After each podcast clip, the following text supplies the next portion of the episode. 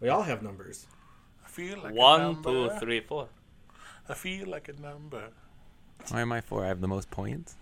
No, you're actually number four on the slide. You're number four on the You're the slide. high scorer at golf, man. You lose. Sorry. Thought it was something like that. Number four could be better. It could be better, but it's not. We're gonna call. We can call Dana and Bogey. It could be better, but it's worse. It could be par. Seems unlikely. Par four is more common than par three. Yeah, Is but it really? it's Yeah. re- you know how hard it is to get a get a hole I in just thought it was one the other way. on a par four, Damn near impossible unless you're Happy Gilmore. right? So it has to be a par three because he can get a hole in one. I can get a birdie. You can get par, and he's bogey. Oh yeah. With your logic, Yeah. Dana would have to be a bogey. Or I'm birdie on a par five. Yeah, Shane. Oh, he could birdie on. A, well, no, he's never going to get a hole in one on a par five for sure. That's yeah. Oh, That's then he- 450, 560 yards. Then he's out. If you're playing I'm on golf top. with Jesus, and like he hits the ball and like goes over toward the water, and then a, then a fish jumps up out of the water and grabs the ball. And Welcome then a- to then an today's e- then episode An eagle of- swoops down and grabs the fish and carries it up over the green and drops the ball for a hole in one. That's the only way that's going to happen. So what you're saying is Jesus is a cheater. Oh yeah, yeah. Welcome to today's episode of Golfing with Jesus. Moses, Moses, Moses looks at everybody and says, "Are we going to golf? or Are we going to fuck around?"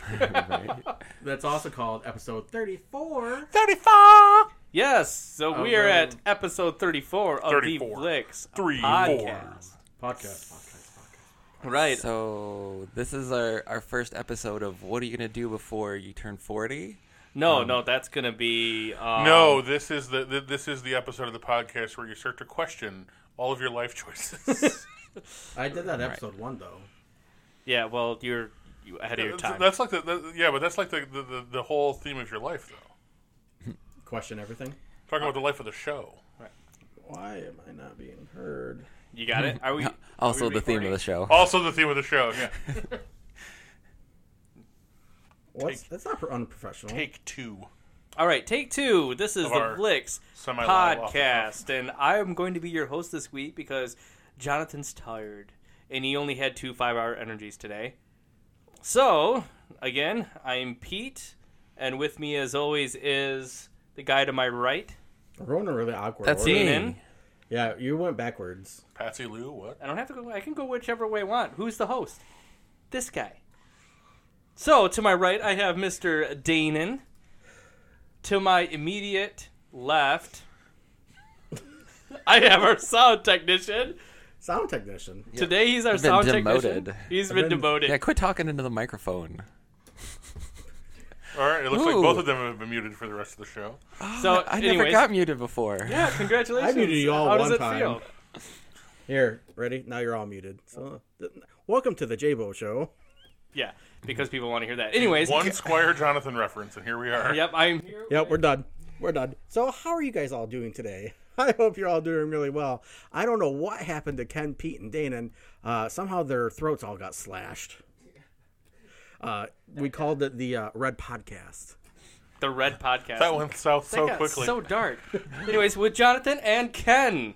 Hello. Hello, everybody's here today. I can't find anything on my computer right now. Okay, well, while he's doing that, we don't really need him to find anything. So, need the rest. again, welcome to the Blix Podcast. If Hey, I you've never found heard us it. before, we broadcast out of Flint, Michigan. And on our show, we talk about a variety of crazy antics and fun subjects. Um, for instance, Always stay on topic. we we we do our best to stay on cap- topic. No, not even close. So on the slate for today, we're going to talk about our favorite amusement parks and rides, best and worst, Don't say the whole list. You can only do one at a time. and then we're going to talk about the most overrated books of all time, in our opinion, and we're going to give you some books that uh, we think need to be up a little higher. Some really good stuff that you've not heard of. And do we have a list for comparison on this one? I do. Okay, we good. do. excellent, excellent. We got a, That's on the a docket. baseline for our scorn of all the other books. Yes. And, and praise for lifting them. Correct. 1984. Right. We'll get to that. Okay, it sounds like fun. But first, And then we're going to talk about amusement parks. Are we gonna do best and worst and overrated amusement parks too? We can if you want. Yeah, because I'm gonna say it right now. Go for it. Walt Disney World Never, never go. overrated. All right, Ken. I know Ken's been there. Ken, is Walt Disney World overrated and why, sir? It depends on what you're going for. If you're going for the rides, it really, really is overrated. Millie, Jonathan, why do you say it's overrated? I went on a whim, and I just I remember always you know all the hype about what it was supposed to be, and it wasn't fucking there. No, you see, that's your, that's your problem right there. You have to want to go. If you don't want to go, there's no point in going. I mean, I wanted to experience it. Like I wanted to go at least once, but then I went. Yeah, but you didn't want to go to Disney. You wanted to go to experience what Disneyland is like. You didn't want to go to Disneyland because, oh my God, I love Disney. Well, that would be correct. Yes. Yeah, see, that's the thing. If i- if Disney holds no appeal for you, if there's no magic, if you're just dead inside, like we all know you are, then Then then there's really no point in going. If you believe in you know a little bit of magic and you're, you're looking to have your beliefs suspended a little bit, and you and, and you want to experience that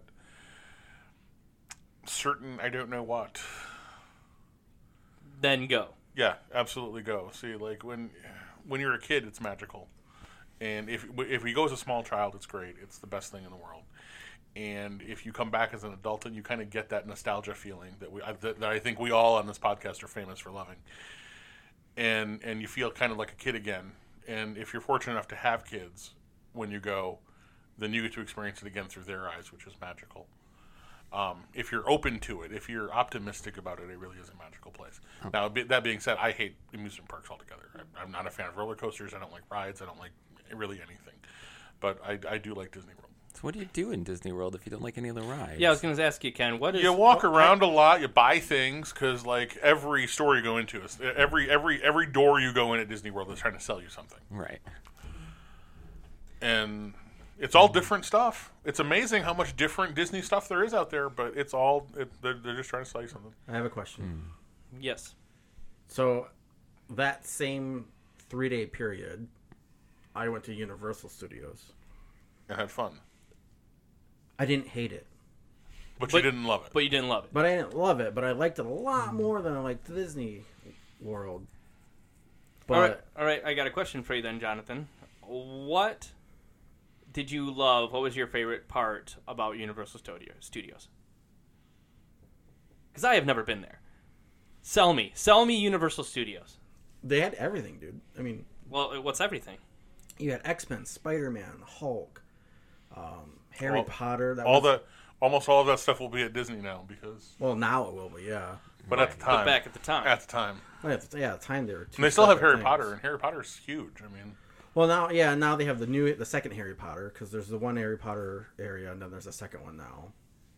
So all right, Danon, did Uh, you take your kid? Did, did you? we go have to not Disney been to World? Disney. We have been had a, a let's go to Disney plan for years, and then it keeps getting pushed back further and further. Um, but the plan is eventually the children will go to Disney. They've never really been to amusement parks. I don't think we've never taken them to uh, Cedar Point. I don't No? think they, I don't think they've really been to one. Interesting. They don't do rides. I mean, Hadley's small. I think I could get her on something, and Kel's too scared for anything. I don't know. I think Disney and the whole, like, let's play with imagination stuff would be more fun, but any of those things, it's like, what is your tolerance for waiting in a line? Yeah, we'll get to that in a second. We'll get to that. Um, so what was the what was the studio? So when I was kid, I mean, I, I don't go to amusement parks. Um, my parents really couldn't afford to really take me to amusement parks.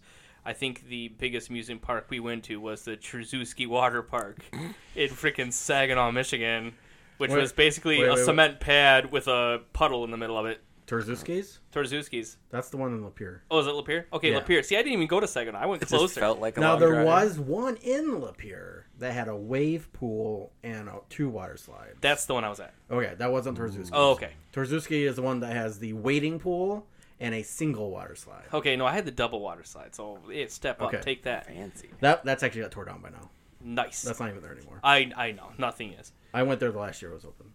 but when I was a kid, I I always wanted to go to whatever studio they were taping Double Dare. Right. Nickelodeon. that would have been fun. Studios. Yeah, as a kid, I always wanted to be on Double Dare. You know, that was the greatest. But no, didn't get my dream. They don't do See, it and anymore. Nickelodeon Studios really wasn't like uh, it wasn't really an amusement park. That was just like an actual working studio. Yeah, I know, but you could be on like Well, yeah, I'm, game I'm, show. I I know you could be on the show and stuff, but like people used to go to Disney Nickelodeon Studios thinking it was gonna be like Universal Studios, and it's nothing like at all like Universal Studios. Oh, It's, 'cause you the know, like Universal is lots of rides. Well, it's you know they also used to when uh, I, I I think if I remember correctly when uh, Disney MGM Studios first opened, that was an actual like they actually like produced stuff there.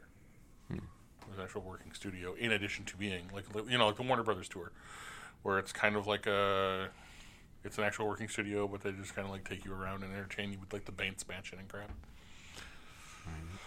So I do have to say that in the future, taking kids there probably would change my opinion of Disney World. now now where did, Possibly. did, did when you went to Disney World, where did you go? Did you just go to the Magic Kingdom? Yeah, we, we only had one day, so we Okay. only had a chance to go to the one park. So it's also possible that going to the other parks probably would be more appeasing to me. But See, like I like yeah, Epcot we because didn't they get to go have, to- um, and I remember we were there, like you know, when they were just kind of like they, they were redoing stuff, like they started getting corporate sponsorships for rides. So they had redone like they- they they had built like the GM Test Track, which was like a roller coaster kind of thing, and they had the the Aerosmith Rock and Roller Coaster, which is as hilarious as it sounds. I did. Love, But they also had Expedition Earth, where you go up into the dome and take the you know the clunky um, roller coaster car ride along the track and, and like look at the evolution of mankind and stuff from like 1982. was it better And- than Auto World? It was better than Auto World. I'll give you that one. Dude, Otter World Uh, gave but me it was it was nightmares. it was it was pretty bad. And there were actually parts of the park that weren't like really they weren't doing anything with them. There was just like a building standing there and like people just walking past it pretending it didn't exist. So do you- Nice. Do you want to know a horror story about Auto World? Okay, for those of you that don't know, Auto World was kind of a like a a, a car themed learning center, you could call it, I guess. They were pushing for amusement park. They were but pushing- they but were- I really- Educational amusement. It was an educational amusement park, I guess, in Flint for a small amount of time. yeah, it was not. It Sure. failed miserably. Anyways, Jonathan, go ahead. So I remember going to Auto World as a kid, right? And then as a kid, I used to have these really bad nightmares. And my dad used to always tell me how he used to work at a place called Fisher 2. Fisher Body too. Yeah. So at one point, I had seen finally saw the Transformers animated movie. And there's a scene where Hot Rod and Cup are in a metal planet's oil ocean, and there's these fish that come around and try to eat them, like piranhas almost. So you had dreams of fishers. No. I had dreams of Autoworld installing a fountain that had these metallic fish swimming in there. That's amazing. They should have done that. It probably would have stayed open. Right. So yeah, so that there's my nightmare about Autoworld. All right, you guys, have, has anybody here been to a Six Flags? I've been to Six Flags. Rode the Batman ride at Six Flags. How was Mm-hmm. that was the Batman? It was ride. amazing. It was one of the first uh, lay down type. No, no, no. Stand Wasn't- up? No, no, it wasn't lay down, but it was the four cross The suspended hang suspended suspended, ones, yeah. like back Okay. when that was a new thing, and that was pretty cool. But yeah, Six Flags were always kind of fun. They were like the smaller version of Cedar Point, which for if anybody doesn't know, Cedar Point's rad, and all the other ones are not as good. Because that's all Cedar Point did was uh, just try and have the biggest roller coaster, like the biggest, coolest stuff, and then all the other ones are like, well, we need to have Snoopy themed stuff and spend our time doing that. Screw that. I did go to Six Flags one time. We went as a uh, part of our one of our um, band trips. We Oh, you went with the band at, at school. Yep. Really, you went to Six Flags? Yeah, that was the last day on the drive, um, because the drive home had to take two two days. So the second day, the first day we only went so far enough that we could stop and go to that place, and then we had to like six o'clock, and then we had to drive for another two hours, get to the hotel, and then stay a night, and then drive home. So yeah, Six Flags, nice. Ken, have you ever been to Six Flags? I've been to a Six Flags. And It's okay. Hmm? it's okay. Medium, medium, medium range. Okay, It was meh. was meh. But again, you know, I'm biased against amusement parks. So. Right, so that's true. All right, so let's talk about the amusement park that all four of us has been to multiple times, which Michigan is Adventure. n- n- Huh? not Michigan Michigan. Adventure? We're not going to talk to Michigan Adventure. We're going to talk about right now. We're going to talk about uh, the Big Boy in Toledo, I've been there once. Cedar Point. Once? It's in Sandusky, not Toledo. Is it in Sandusky? Yeah. Sandusky, Cedar Point. Right. So, Wallabies. do you like Cedar Point and why, Danon? Yes. Why? Because it's fun. It's just riding big, crazy. You can't do stuff like that anywhere except for at, a, at an amusement park. There's no place in the world that you can just get into some crazy contraption that some lunatic built, fly down there at like 100 miles an hour. And uh, if you go on the right day, the lines aren't even that bad or weren't 10 years ago when I went last. Oh, they are now. Oh yeah. bet. So, Now so they what's the have- best ride at Cedar Point, Danon? Well, at the time, it was the Magnum. Oh wow, you went a long time ago. Well, I, I even still- think they had done the Raptor was came after that. and that then, even and then the still there? mantis. Yeah. Oh, maybe I've done the Mantis. The Top Thrill Dragster. That was a thing. That's kind of newish. Yeah, it's a newish. Ish. So I've ridden that one. Um, but yeah, just like the big ass roller coaster, you know, just that huge first drop, a big second drop. Those are cool. I mean, the Raptor was good because it's all flippy business and loop, loop, loop, loop, like nine loops on it or something.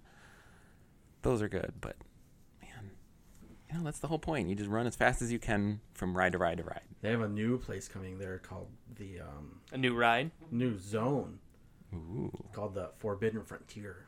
Ooh. I wonder what they tore down for it. I don't know. But Steel Vengeance is the best new ride of 2018. Says Cedar Point. Yeah. Ken, you said you only you only been there once. You're not a fan of amusement parks. What do you think of Cedar Point? Meh. Meh. That's it. Meh. I rode the Magnum. Rode the Magnum.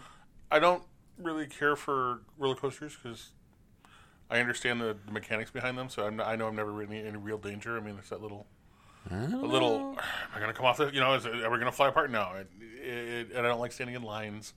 There's too damn many people there, and I'm old and crotchety, I guess.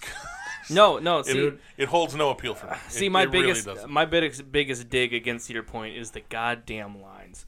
They're like, Well, that- you're that- waiting an hour for a ride that lasts thirty seconds, and then you have to wait another Plus, hour. you gotta, um, you know, you, you can pay extra. yeah, you can pay You extra. can spend, you can expend an exorbitant amount have of a- money I to have a- skip lines. I have a question about that. What if what would happen if everybody paid extra? Will Right. they start a third tier like extra extra? No. Yeah, extra, extra. Yes, they would, and charge a lot more Yeah, money. you for actually it. have to. Yeah, you actually have to work on the maintenance crew. right. Right. Next thing you know, they'll have like special days where you you, you know only only 500 people get in, and that's like you know that's your whole thing. I'd actually and you don't probably have to go wait then. in line for Right? anything. If that was the case, Oh. and even if it was like a hundred times more expensive, I will not. I will not spend money to skip. I, I will not spend the money to skip a line at an amusement park. But I will. s- I, I will do anything you want. I need you to s- skip the line at the Secretary of State's office. That's fair.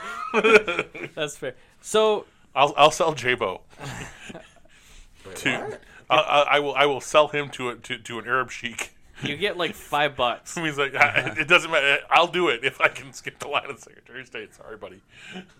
can I call him Grandpa? Yes. You can call them whatever you want. No, you Mm. have to call him Daddy. No, I'm not down with this. Then if I could call him Grandpa, I'd be okay with it. Grandpa's different than daddy. Yeah, He's probably like 29 years old. that's fine. Call him Grandpa. That's fine. No, it's gonna scar you either way. It is. No, it's not. Yeah, it is. You're gonna be traumatized. I promise, it's gonna scar you either way. No, dude. If I got sold to a, a sheik, I'd be okay with that. Really? Yeah. You'd be okay with it ge- being sold to a sheik as long as you could call him If you're, grandpa. if you're gonna be in MBS's harem or something like And, that, Oh you're gonna. and Ken gets to skip the line at the secretary. Oh, so you're doing this for Ken. Well, yeah. Take him Aw, off what the a team. friend. He's a true friend. What a friend. True friend. And then I can kill the sheik in his sleep and take his face and wear it. And Jesus Christ. Okay. Transfer all the money into a spe- Swiss bank account of your choosing. and then Done. come back home. And Ken still gets to skip the line. Yeah. Right? But then when he renews his license, you got to do it all over again. Well, there's No, there's I'm more all right. sheiks. No, no, because at that point, I'm managing his money for him. I, I, I get to pay the nice salary. I can pay somebody else to go and stand in line for me. We just buy, Although- Mi- we just Wait. buy Michigan. Couldn't we just pay him the five dollars in the first place? A buck eighty five in trading stamps to get you Michigan. All right, sold. So, what were we So, talking about? I don't Oh, even remember. Cedar Point. So, my my my best time at Cedar Point was in high school. Yeah. Were you part of this Physics trip? physics trip? Yeah, physics trip was fun. Physics trip It's was so annoying that the conceptual physics kids were still there. There's also With the dirt move, roller coasters go down after they won't go s- up. I won't say Yay. that out loud. so we had Dayton and I. That was were- me. I was had, totally that guy. Had a physics trip where we went with the class and we were joined there by two other classes, um, two other high Mm-hmm. schools, and that was it for the entire park. You could literally ride the mantis, get off, and get right back on immediately. Yeah, It was those are good days. probably the greatest thing ever. Uh, mostly though, that was because it had kind of rained that day, Oh, yeah. which is the best possible thing for an amusement park is find the nearest to a shitty day as possible. So everyone's like, "Oh, maybe we'll go tomorrow." Or if it rains and like the the rides close down for like a couple of minutes and then they open back up and it was like Oh, by the beautiful. way, being on a roller coaster while it's slightly raining is painful. it feels like needles lancing your skin. I'm not lying, Oh, that's good. but true. And the other uh, life hack for the amusement park is to find a cripple. Those are the best things to have with you when you're there because they do not wait in line. Oh, They- really? They get a book stampy thing, and you go check in and be like, "Hey, I want to ride this ride," and it says, "Oh, this line's an hour and a half. Come back in an hour and a half." Okay, I'll go get food, play video games, ride the bumper cars. Who gives a shit? I'm gonna go enjoy myself for an hour and a half, and then you come back and be like, "I'm here. Do I get to ride the roller coaster?" And they say, "Sure." And Really? then you They, get like, on the roller coaster. They It was like the- stamp your book. yeah, our, our friend like twisted her ankle the day before we went, and needed a wheelchair because she had wrecked herself. And it's like, oh, okay. And then they just told us all this when Is it we be- get there. Is it because she didn't check herself? she did not? We were on a rope swing at a lake, and she did not check herself or the depth of the water. Therefore, she wrecked herself. If anything I learned from the early '90s, it's you got to check yourself before, you wreck yourself. That's like all I've all I learned is, But- is that Man, did we learn that lesson good? we we we really did over and over again. So has anybody ever heard of or been to Action Park? Action park. No, where is this? Well, it's closed down now. It was the most dangerous amusement park in the world. Oh, is that the one online with the like loop the loop Yeah. water slide? So it was like the New Jersey amusement park was notorious for head injuries, broken bones, horrific wounds, and even deaths. So if you look this up, Right. they so- actually put a video about this online um, where it shows all of the ways that this park could kill you and and they and it was obviously devised by a lunatic that did not care at all about safety those are the best kinds. of Someone's lunatics. obviously a sadist. oh a sadist so at one point like dana dana said the loop-de-loop so there's a water slide that goes a straight loop to loop like you would go up in the air defying gravity loop around and come back down So that actually never opened. the loop-de-loop Yeah, it never opened to the that ride itself never opened to the because it's impossible Because to of the not die impossibility of it? yeah because the, the the how high it had to be to actually work was like 300 feet tall. Yeah, it would, you, you would die. You, you couldn't Yeah, do and it. it would snap your neck still. Like, as you were, uh, once you first hit the first part of the curve to go up, it would actually just snap your neck. Oh, the G force. So wait a minute, how did they figure this out?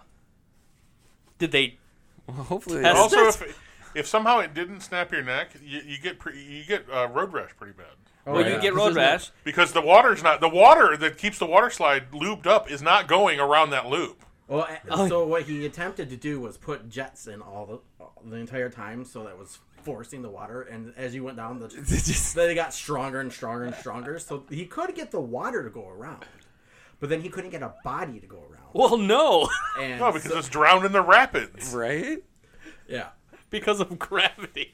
The one kid who's just a little bit too light and makes it halfway up and hits the thing. And How do you falls get back down. up? You couldn't get back up. They send two kids down after him. Do like a You'd get I- trapped in that too. I could I could see like doing like a luge where like you go out and you go around Right. and come back, but no, a straight loop, no way. Wow, where was where was our physics class on that one? Right. You know what though? I'm watching a video. There's actually people doing this. I know. and Oh, I, not dying. No, I- they're not. they showed they showed a video of it. I see that now. Yeah, I don't know how it happened because when you look at it, it goes through the physics of it and it doesn't make sense. Like even if you get to the top of the loop, if you fall back down that loop, there's no way you're climbing back up. No way. You're stuck in that tube. You're stuck there. Right.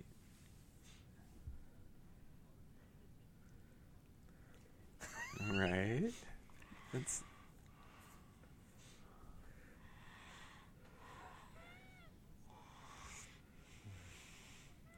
Dude, these people are getting like 15 feet of air.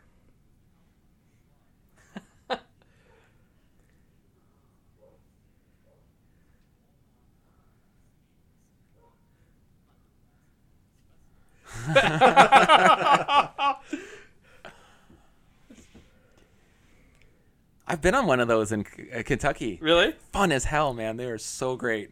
We definitely flew out of that thing a couple of times. And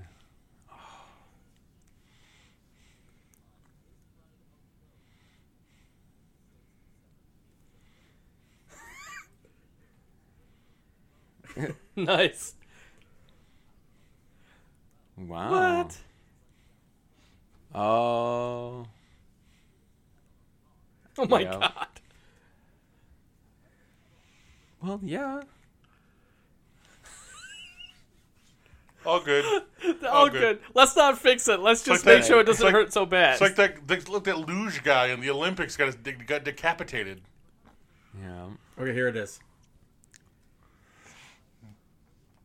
With a friggin' loop in it. physics.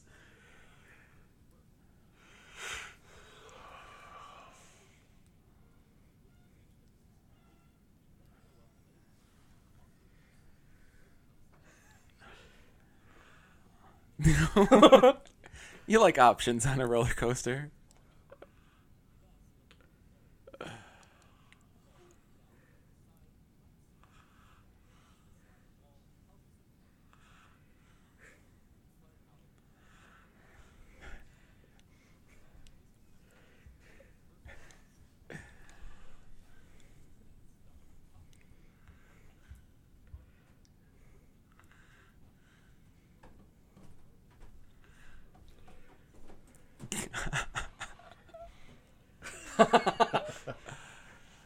Oh, gee. Okay, so it lasted a month.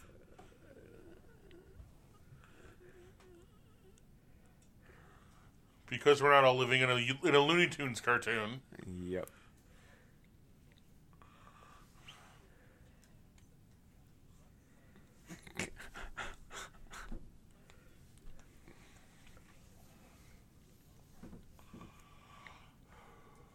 At first. how how do you die in the wave pool? Oh, right.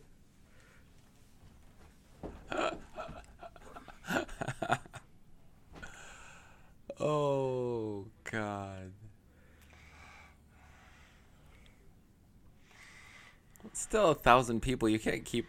Three out of a lifeguards. thousand though. That's that's not bad odds. I'm not gonna lie, the wave pool is probably one of my favorite things. The wave pools are always fun. Yeah, as long as you don't get run down. We've seen the pictures of wave pools in China where it's body to body. Like, you can't see the water for all the people. Yeah, that's that's gross. No, I'm not. There's no point in having a wave pool at that. No, I might as well just have a body. Just just put them everybody in a wet room. So just sit at sit at home with your in your bathtub. That's As much- literally how it feels you right probably, now. in You probably here. get more room. Yeah. Oh my god. So yeah, Action Park. So apparently the guy who designed it is just like screw science. I'm just gonna do what I think looks right. we'll see what happens. Yeah. And There's- then if anything goes wrong, throw hay on it. There's one of those in Europe where there's like a guy who like took his farm and just started building stuff. It's all like human powered. Uh, where there's like a carousel that this guy built, like I'm sure to zero safety standards, with other little ri- rides, and he just builds a new one every once in a while, and it's this random amusement park that a guy built by himself. That's it. And people show up there. Yeah, I want to go. It seems kind of like that one. You definitely do not feel safe. I'm sure. Yeah, well, what one? Where Make it was more this fun at? for you, Ken. Where's It's this at? I can't remember. It's it's Bavarian feeling. I'm trying to remember. It's overseas somewhere Yeah, like in the Austria area. Austria, Germany, Russia, somewhere over there, I think. Where they, you know, where the rules aren't quite as strict. So who's who's most recently been to an amusement park? I haven't been to one in a long time. Me Hmm. neither. Went to Splash Village. Does that count? I guess it counts. That's It's, that's an, it's a it's an apartment. It's a park where you become amused. I was amused. It was amusing. Took what- uh, the uh, which girls. one? Where's that? Is that the one in Frankenmuth? Yeah, Frankenmuth. Mm-hmm. we Frankenmuth. got turned away from the big slide though. That was Why? a bummer. Well, because Hadley's too short. I was really hoping they'd let her slide on that Ba-dum. one, 'cause- right? but they did not. They called her out for being short. That's a bummer. I hate it when I get called out for being short. I used to be When short. did, when did Action Park close? Oh, I don't know, dude. When was the last time you were at Michigan Adventure, Jonathan? Uh, it was one where I went with Brian Raby and his family. Wait a second. No, we took the girls there. They have been to an amusement park. Michigan Adventure. Yeah, It's twice the fun. yeah. And they rode even some of the rides. I've never been Not there. really. You never been to Michigan Adventure? That was pretty Nah, um, fun. Muskegon doesn't appeal to me. well, you As don't have to far- go to no, Muskegon. You as just far as much Too stuff close as to- you Too, hate, too close to I Fitzpatrick. don't know. Yes. What do you do with your life? Like seriously, you hate so many. You think things. you think I hate so many things, Dude, but every single really, thing we talk about, you're like, oh, I hate that. I actually don't often don't- use the I word don't- hate. I could probably count on one hand the number of things people act- Pete's actually claimed to hate in the Yeah. entire time we've been doing this. I don't actually use that word very often. There's things I We know, dislike: we know Pete likes music. Yeah. He likes movies. movies, But not all comic books, movies. books. I'm going to tell you about my favorite books right here. I can't hate everything, and I don't actually use the word hate very much. Okay, I, I was generalizing by using the word hate. But hate is a very fuck's- strong word to generalize with. Fuck off. That's hate. That's a more Anyways, to answer your specific word. question, um, Action Park closed in 1996. So this Hey, article. that's where I is- got pizza today. This article is saying that they're supposed to be building another one of these called the Sky Caliber in 19. 2006. No, sorry, not 19, but 2016. Another one of what? The Loop de Loop. Were they building that? in- Were they building that in 1916? I could I could support that. the loop de loop water slide in Cause you're, 1916. yeah, because you're guaranteed to die. Yeah, it's made out of wet wood. In No, 19 or a brick nah, it's or a made- brick. It's made out of galvanized steel Bricks can get pretty slippery. and steam powered. Pittsburgh steel, Yeah, Carnegie steel. 1916 Carnegie steel. Yeah, you come down the thing, it like hits you with a blast of steam right in the face. just scald you. Skin melts off, but that's beside the point. It's, it's just like working in the factory. That's right. That's right. Oh my word. Except way wetter. Way. All right. So, when we come back, we're going to talk about Wait, wait, what wait, we wait. think are Wait, wait, over wait, what? You got wait. something else you want to say now after you insulted me with my hatred? Yeah, I didn't get to say where it was my favorite place. Oh, b- probably Oh. because nobody cares. Well, okay. What was your favorite place, Jonathan? My favorite place, my favorite amusement park growing up was Pleasure Island. Pleasure Island. That's where Pinocchio turned into a donkey, correct? No. So Oh. Pleasure Island was actually over by Michigan Adventure, but it was just purely a water park. Ah, what was your favorite ride at Pleasure Island? The black hole. At Pleasure Island, it better be. Hey, did you guys? e, did you? Did, did any of you guys ever go to Bablo Island? I have never been to Bablo Island. That's all. I've been to Bablo Island. Just yeah, in like a, a year before it closed, I think. Oh yeah. Yeah. How was that? I wonder What if was the we'll one in do Indiana? It was really disappointing That's probably why it because closed. they went downhill for a long time before they actually closed. Is it is that the island There's that the a- is that the island that the Warriors had to get back to in the Warriors? what island was that dated? I don't know, Long Island or something. They were in New York. They were in New York. Might have been Long Island. I thought it was an amusement park though, so I thought it was Oh, Bob- Coney Island. Coney was it Coney? e, Coney Island. Coney Island. That's right. So, um, what was your favorite carnival ride? Like carnival, not amusement park. Carnival ride. Yeah, actual carnival ride. Oh man, I actually really dislike carnival rides because I have a, a problem with spinning around.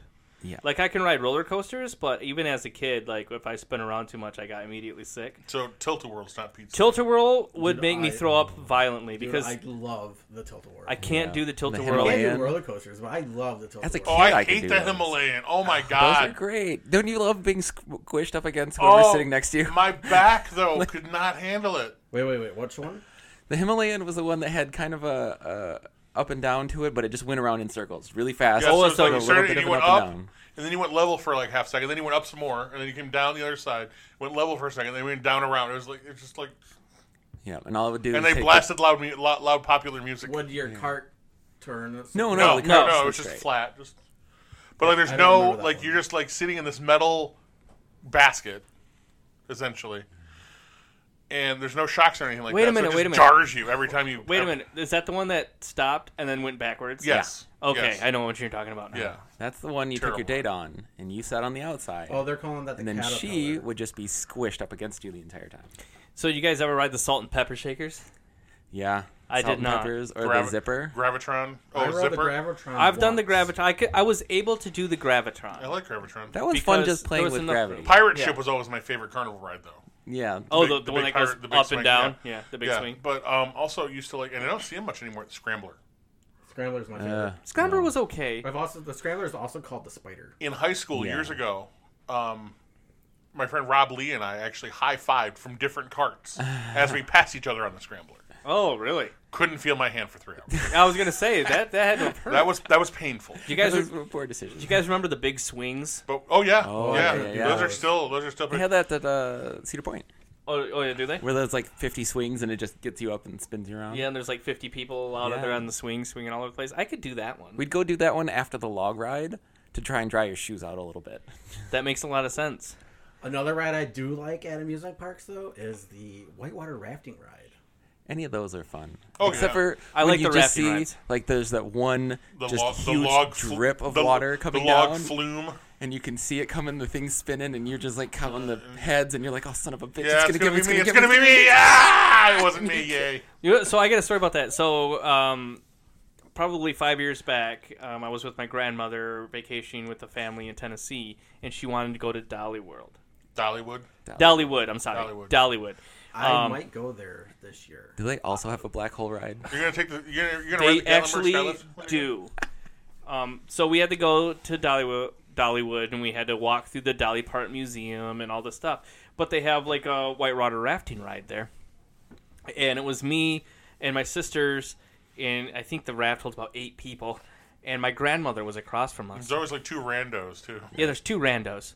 But my grandmother was across from us, and and if you see my grandmother, she's she's uh, s- at the time she was 75, uh, very very Mexican, like 100 percent Mexican woman, um, had the accent and everything, and she was just she was the one getting doused. My poor grandmother, and every time she got doused, she would swear in Spanish, so.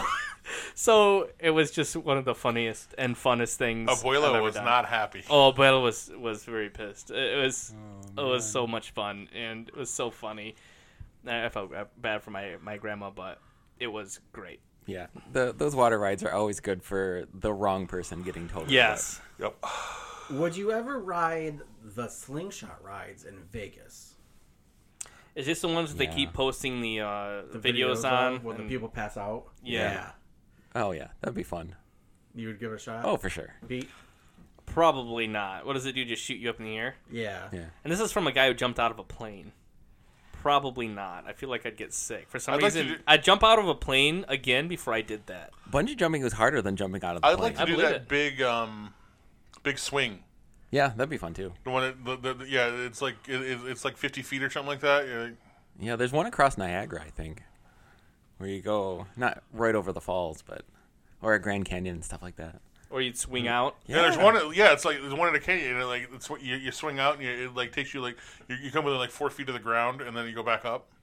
But there's no chance you're gonna hit it. But you know, it just like You freaks think you everybody out are? 'cause It's Yeah. going up on you. Yeah.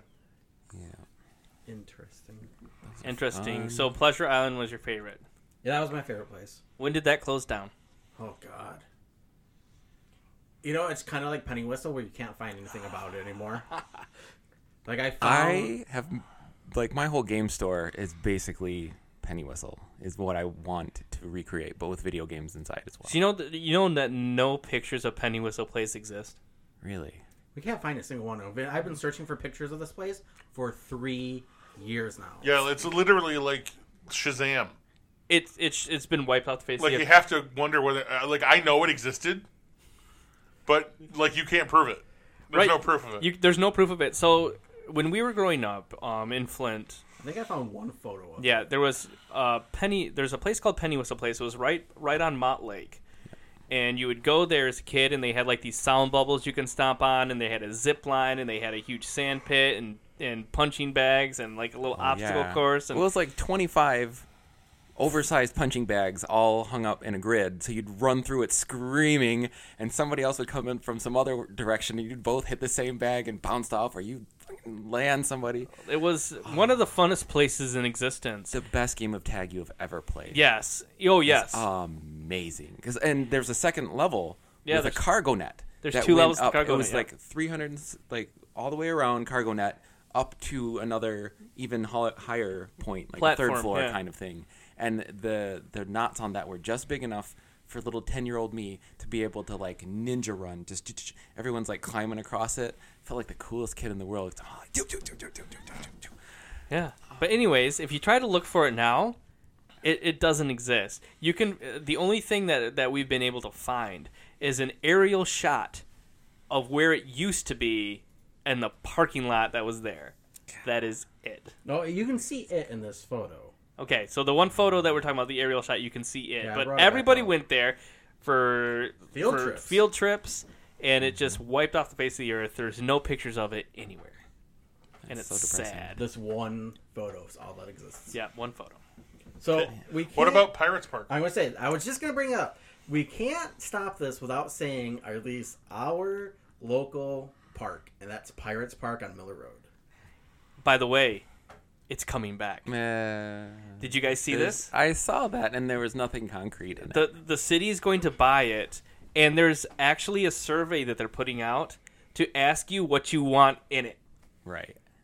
Really?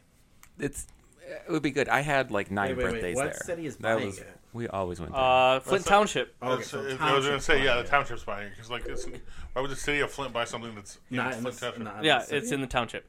But it used to be water slide, go karts, bumper boats, uh, batting cages, There's a bungee jump for a little Video while. arcade, mini video golf. arcade, mini golf.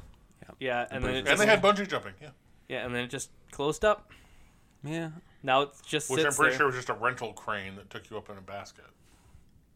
I think there was a platform. I never jumped on that one though, but I'm yeah. pretty sure that like the, the, the whole the whole platform went up Oh, yeah, maybe. because you're I right, because you're I, 'cause I do not remember walking up there. right. Right. Like you got in the you got in the thing and it, they, they lifted you up. I feel like it had to have been mismanaged though. Oh, I'm for sure it was mismanaged. Oh, And they definitely. never did maintenance on the go karts. that was always, that was always prob- yeah. There was always something that wasn't. It was like Playland there at the end.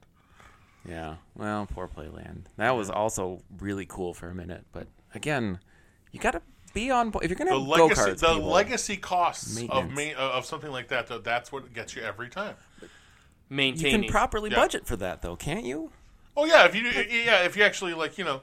You're realistic with your revenues and expenses. Sure, you can budget for it, but nobody ever seems to be. They get carried No, away they all the always time. put it off. Like, oh, maybe Yeah. next time. We'll do it better. We just got to convince the city of the township of Flint to let us run it. right. Jonathan, you can run it. You can put all your you can put your loop to loop slide from Action Park in it. We'll hide squirrels all over the park. Dude, find the squirrels.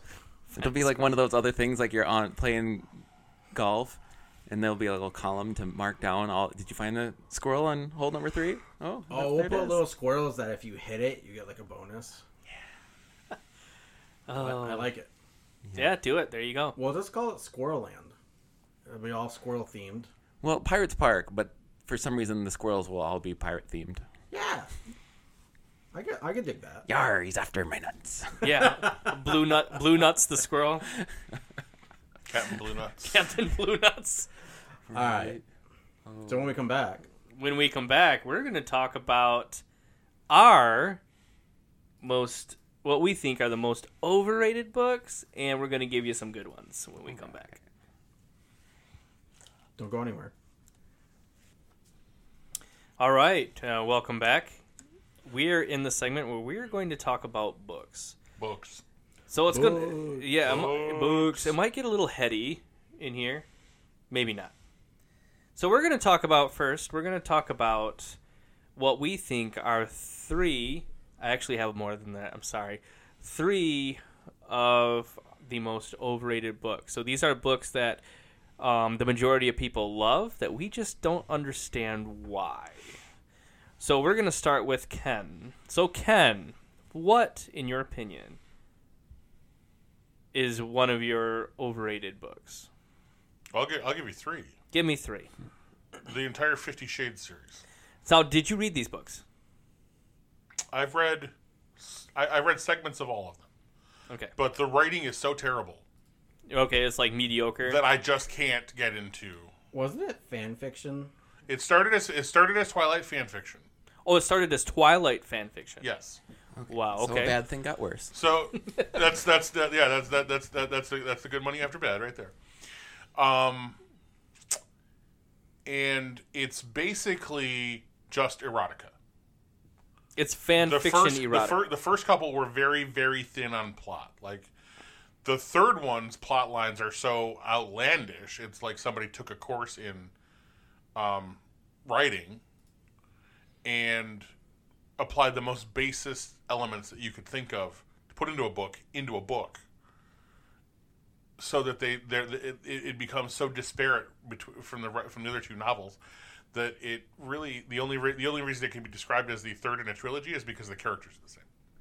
okay, so why do wh- So why, it's what a, was it's, this a- it's a appeal? mess of to I don't know to to, to people. Yeah, what was in the appeal? general? Yeah. Um, Was it, just a media hype storm or what? was porn? It was porn. It was porn. It introduced a lot of people to a world of sexual kink that they were not otherwise familiar with. Um, and it turns out that there are a lot of people out there that think they like kinky sex because they read these books and that really, that, that they really don't understand anything. They have like the Walmart version of, of bondage. Oh, so it was very, very nicely put It's there. the Ken. Walmart version of bondage. Nice. okay. Yeah, yeah, yeah, yeah. Like the bargain basement porn. That's not quite. It was going back, like we taking a couple X's back on porn. We're going back to like softcore porn, but it's Yeah, it was like like an softcore NC. bondage. It was like an NC seventeen bondage. Okay. Yeah. Um, I, I can see mean, the it was. housewives getting into that. Yeah, it was. It was really written in a. In a. I mean, it, it, this is exactly what it was for. It was. It was written to appeal to to to women who are lonely. I'm guessing. I don't know. I really can't describe. It. I know a lot of girls who got into it who are in relationships and stuff like that. And they were like obsessed with it.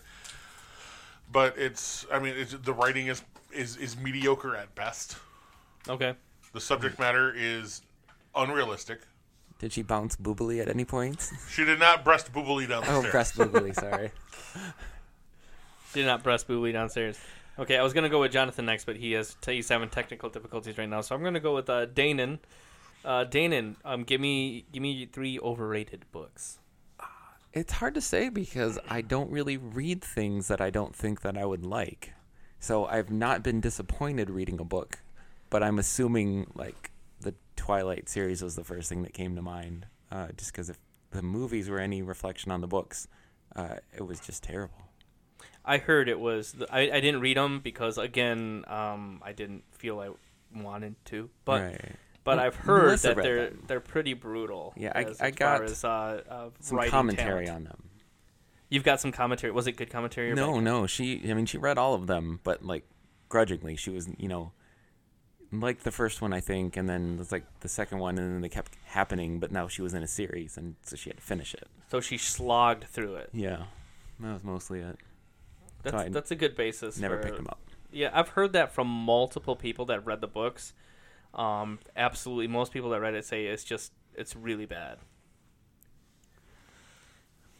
All right, Jonathan, are you good? Yeah. Weird premise. I guess I'm so bad. I mute myself. Yeah, I yeah, was making noise, so I muted myself. yeah, yeah. Technical No, difficulties you're there. using my- So, um, give me three overrated books, Jonathan. Um, that's so hard to pick three that you think are overrated that you've actually read. Yeah, what have you read? What have you read? Let's say you heard like everybody said, "Oh, this book is great," and you're out, you're like, "Man, this book kind of stinks." So my first pick for that is going to be The Outsiders.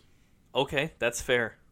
Yep. I just it just was not appealing to me. I mean, I know I had to read it because of high school or middle school, whatever time period that Whenever was. you had to read it, yeah. but just no. Couldn't do it. So the outsiders, outsiders is one. I can kind of see that. Yes, Um, of Mice and Men. Steinbeck's very hard to read. Wasn't that Yeah, it's not an easy hard to read. read? Or just, I mean, I actually get more out of it now than I did when I first read it, obviously. But um, Yeah, Steinbeck's kind of like you can't really read that as uh, a teenager or, or or younger because he writes about kind of adult themes that you could really only understand with wisdom and experience. and lastly, To Kill a Mockingbird. Oh, really? Yeah, I absolutely love that book. As do I. I'm curious why why did you not like? Kill, I'm not saying you're wrong, but why did you not like Kill to Kill a Mockingbird? um, to be honest, I only got through about a third of the book. And I just, Oh, you didn't get to the best stuff then. yeah, it just wasn't. I- didn't dig I- with me. I challenge you to read it all the way through. Um, I challenge you to like something. I'm gonna tell you what I like in a little He bit. just here. said he likes To Kill a Mockingbird. I did just say that. I challenge him to do something when he says he won't do it. Well, there's usually reasons why I won't. Okay, All right, so uh, I'm gonna go through. I actually have five because I couldn't really narrow it down of overrated books, and you'll you'll notice a theme in mine. Um, my number one most overrated book is The Catcher in the Rye by J.D. Salinger. I was gonna say I never really got that one. I I thought it it went nowhere. I mean, it was it was kind of like an excess, existentialist kind of thing with with Caulfield, you know, just kind of existing. Um, it, wa- it felt very um, what's the Camus book, Albert Camus book, you know what I'm talking about. Anyways, he's an existentialist. Um, he wrote a book. I think it's, I want to say it's called The Prisoner, but that might not be it. But where nothing happened Oh yeah. and and this is kind of a book where nothing really happens. It's just like a young kid stuck in his own head, and it doesn't really go anywhere. Um, the next one that that people laud, I think it even won an award, is uh, "Love in the Time of Cholera" oh, by never heard of it. Gabriel Garcia Marquez. Uh, It's the characters are unlikable. Like every single character character in that book is kind of a terrible person Oh, see, I don't like so those you TV don't shows really either. there's nobody to really root for and then the book just suddenly ends i mean people laud it as this amazing love story but really you when you read it you find the guy in it is kind of just an egotistical arrogant prick Hmm. and like the woman that he he go- seeks is the same way so it's just really kind of uh, it's a tough it's a tough read um Less Than Zero by Brett Easton Ellis. 80s book. Very everybody in the 80s that it blew up in the 80s. Um, it's kind of a cerebral thing, but it's very much like Catcher in the Rye, Oh, okay. where it's just a guy in his own head and nothing happens. So this is the kind of the theme. Um, another book along that line that I couldn't get into is Confederacy of Dunces by John Kennedy Toole. You know, it's supposed to be a very funny, very point about about about kind of like this this loner that ends up just kind of bouncing into people, and it's just again nothing happens. I couldn't get it, and then pretty much anything from Philip K. Dick is really hard to read. They're really hard No, to read. yeah. I tr- I've tried. Um, particularly, uh, do Android Stream of Electric Sheep, which, oh, as we all know, is the book that uh, Blade Runner was loosely based off of. Loosely. loosely. But yeah, any Philip K. Dick is very hard to read. Like it's it's one of those books where you have to read the same sentence like three times. Yeah, those ones lose me. I, I've bailed on a few of those books. Mm-hmm. Yeah, Read the first two chapters of like three Philip K. Dick books. and you couldn't get through it, right? No, it's it's hard to read. Or there was one that I managed to get through, A- Acid House, which is like a collection of short stories by this uh, Scottish guy, uh, Ian Wells, maybe, and he writes a bunch of them in a Scottish accent. So you have to Is it like Finne- Finnegan's Wake or I don't know, but I mean, you're looking at letters. You recognize all the letters. But you And some don't- of the you words don't- are You're the not quite same. sure on the words that they form. Yeah, no, you have to like translate in your head, hear it in your brain and then like cipher it out from there. And it was like a really tough read. But by the end of it, like I was on the verge of pretending I could like do a Scottish accent. I cannot do a Scottish accent. No, uh, the only one that can do a Scottish actor is Mr. Ken. I don't know, but this one was. It was an interesting read just because that it made you do that. I I, I really appreciated that it did that. I don't Like wanna you read had a to bunch get of into the those. character to There understand was what it was no saying. option. There was you couldn't casually read it and think, oh, these are Irish people.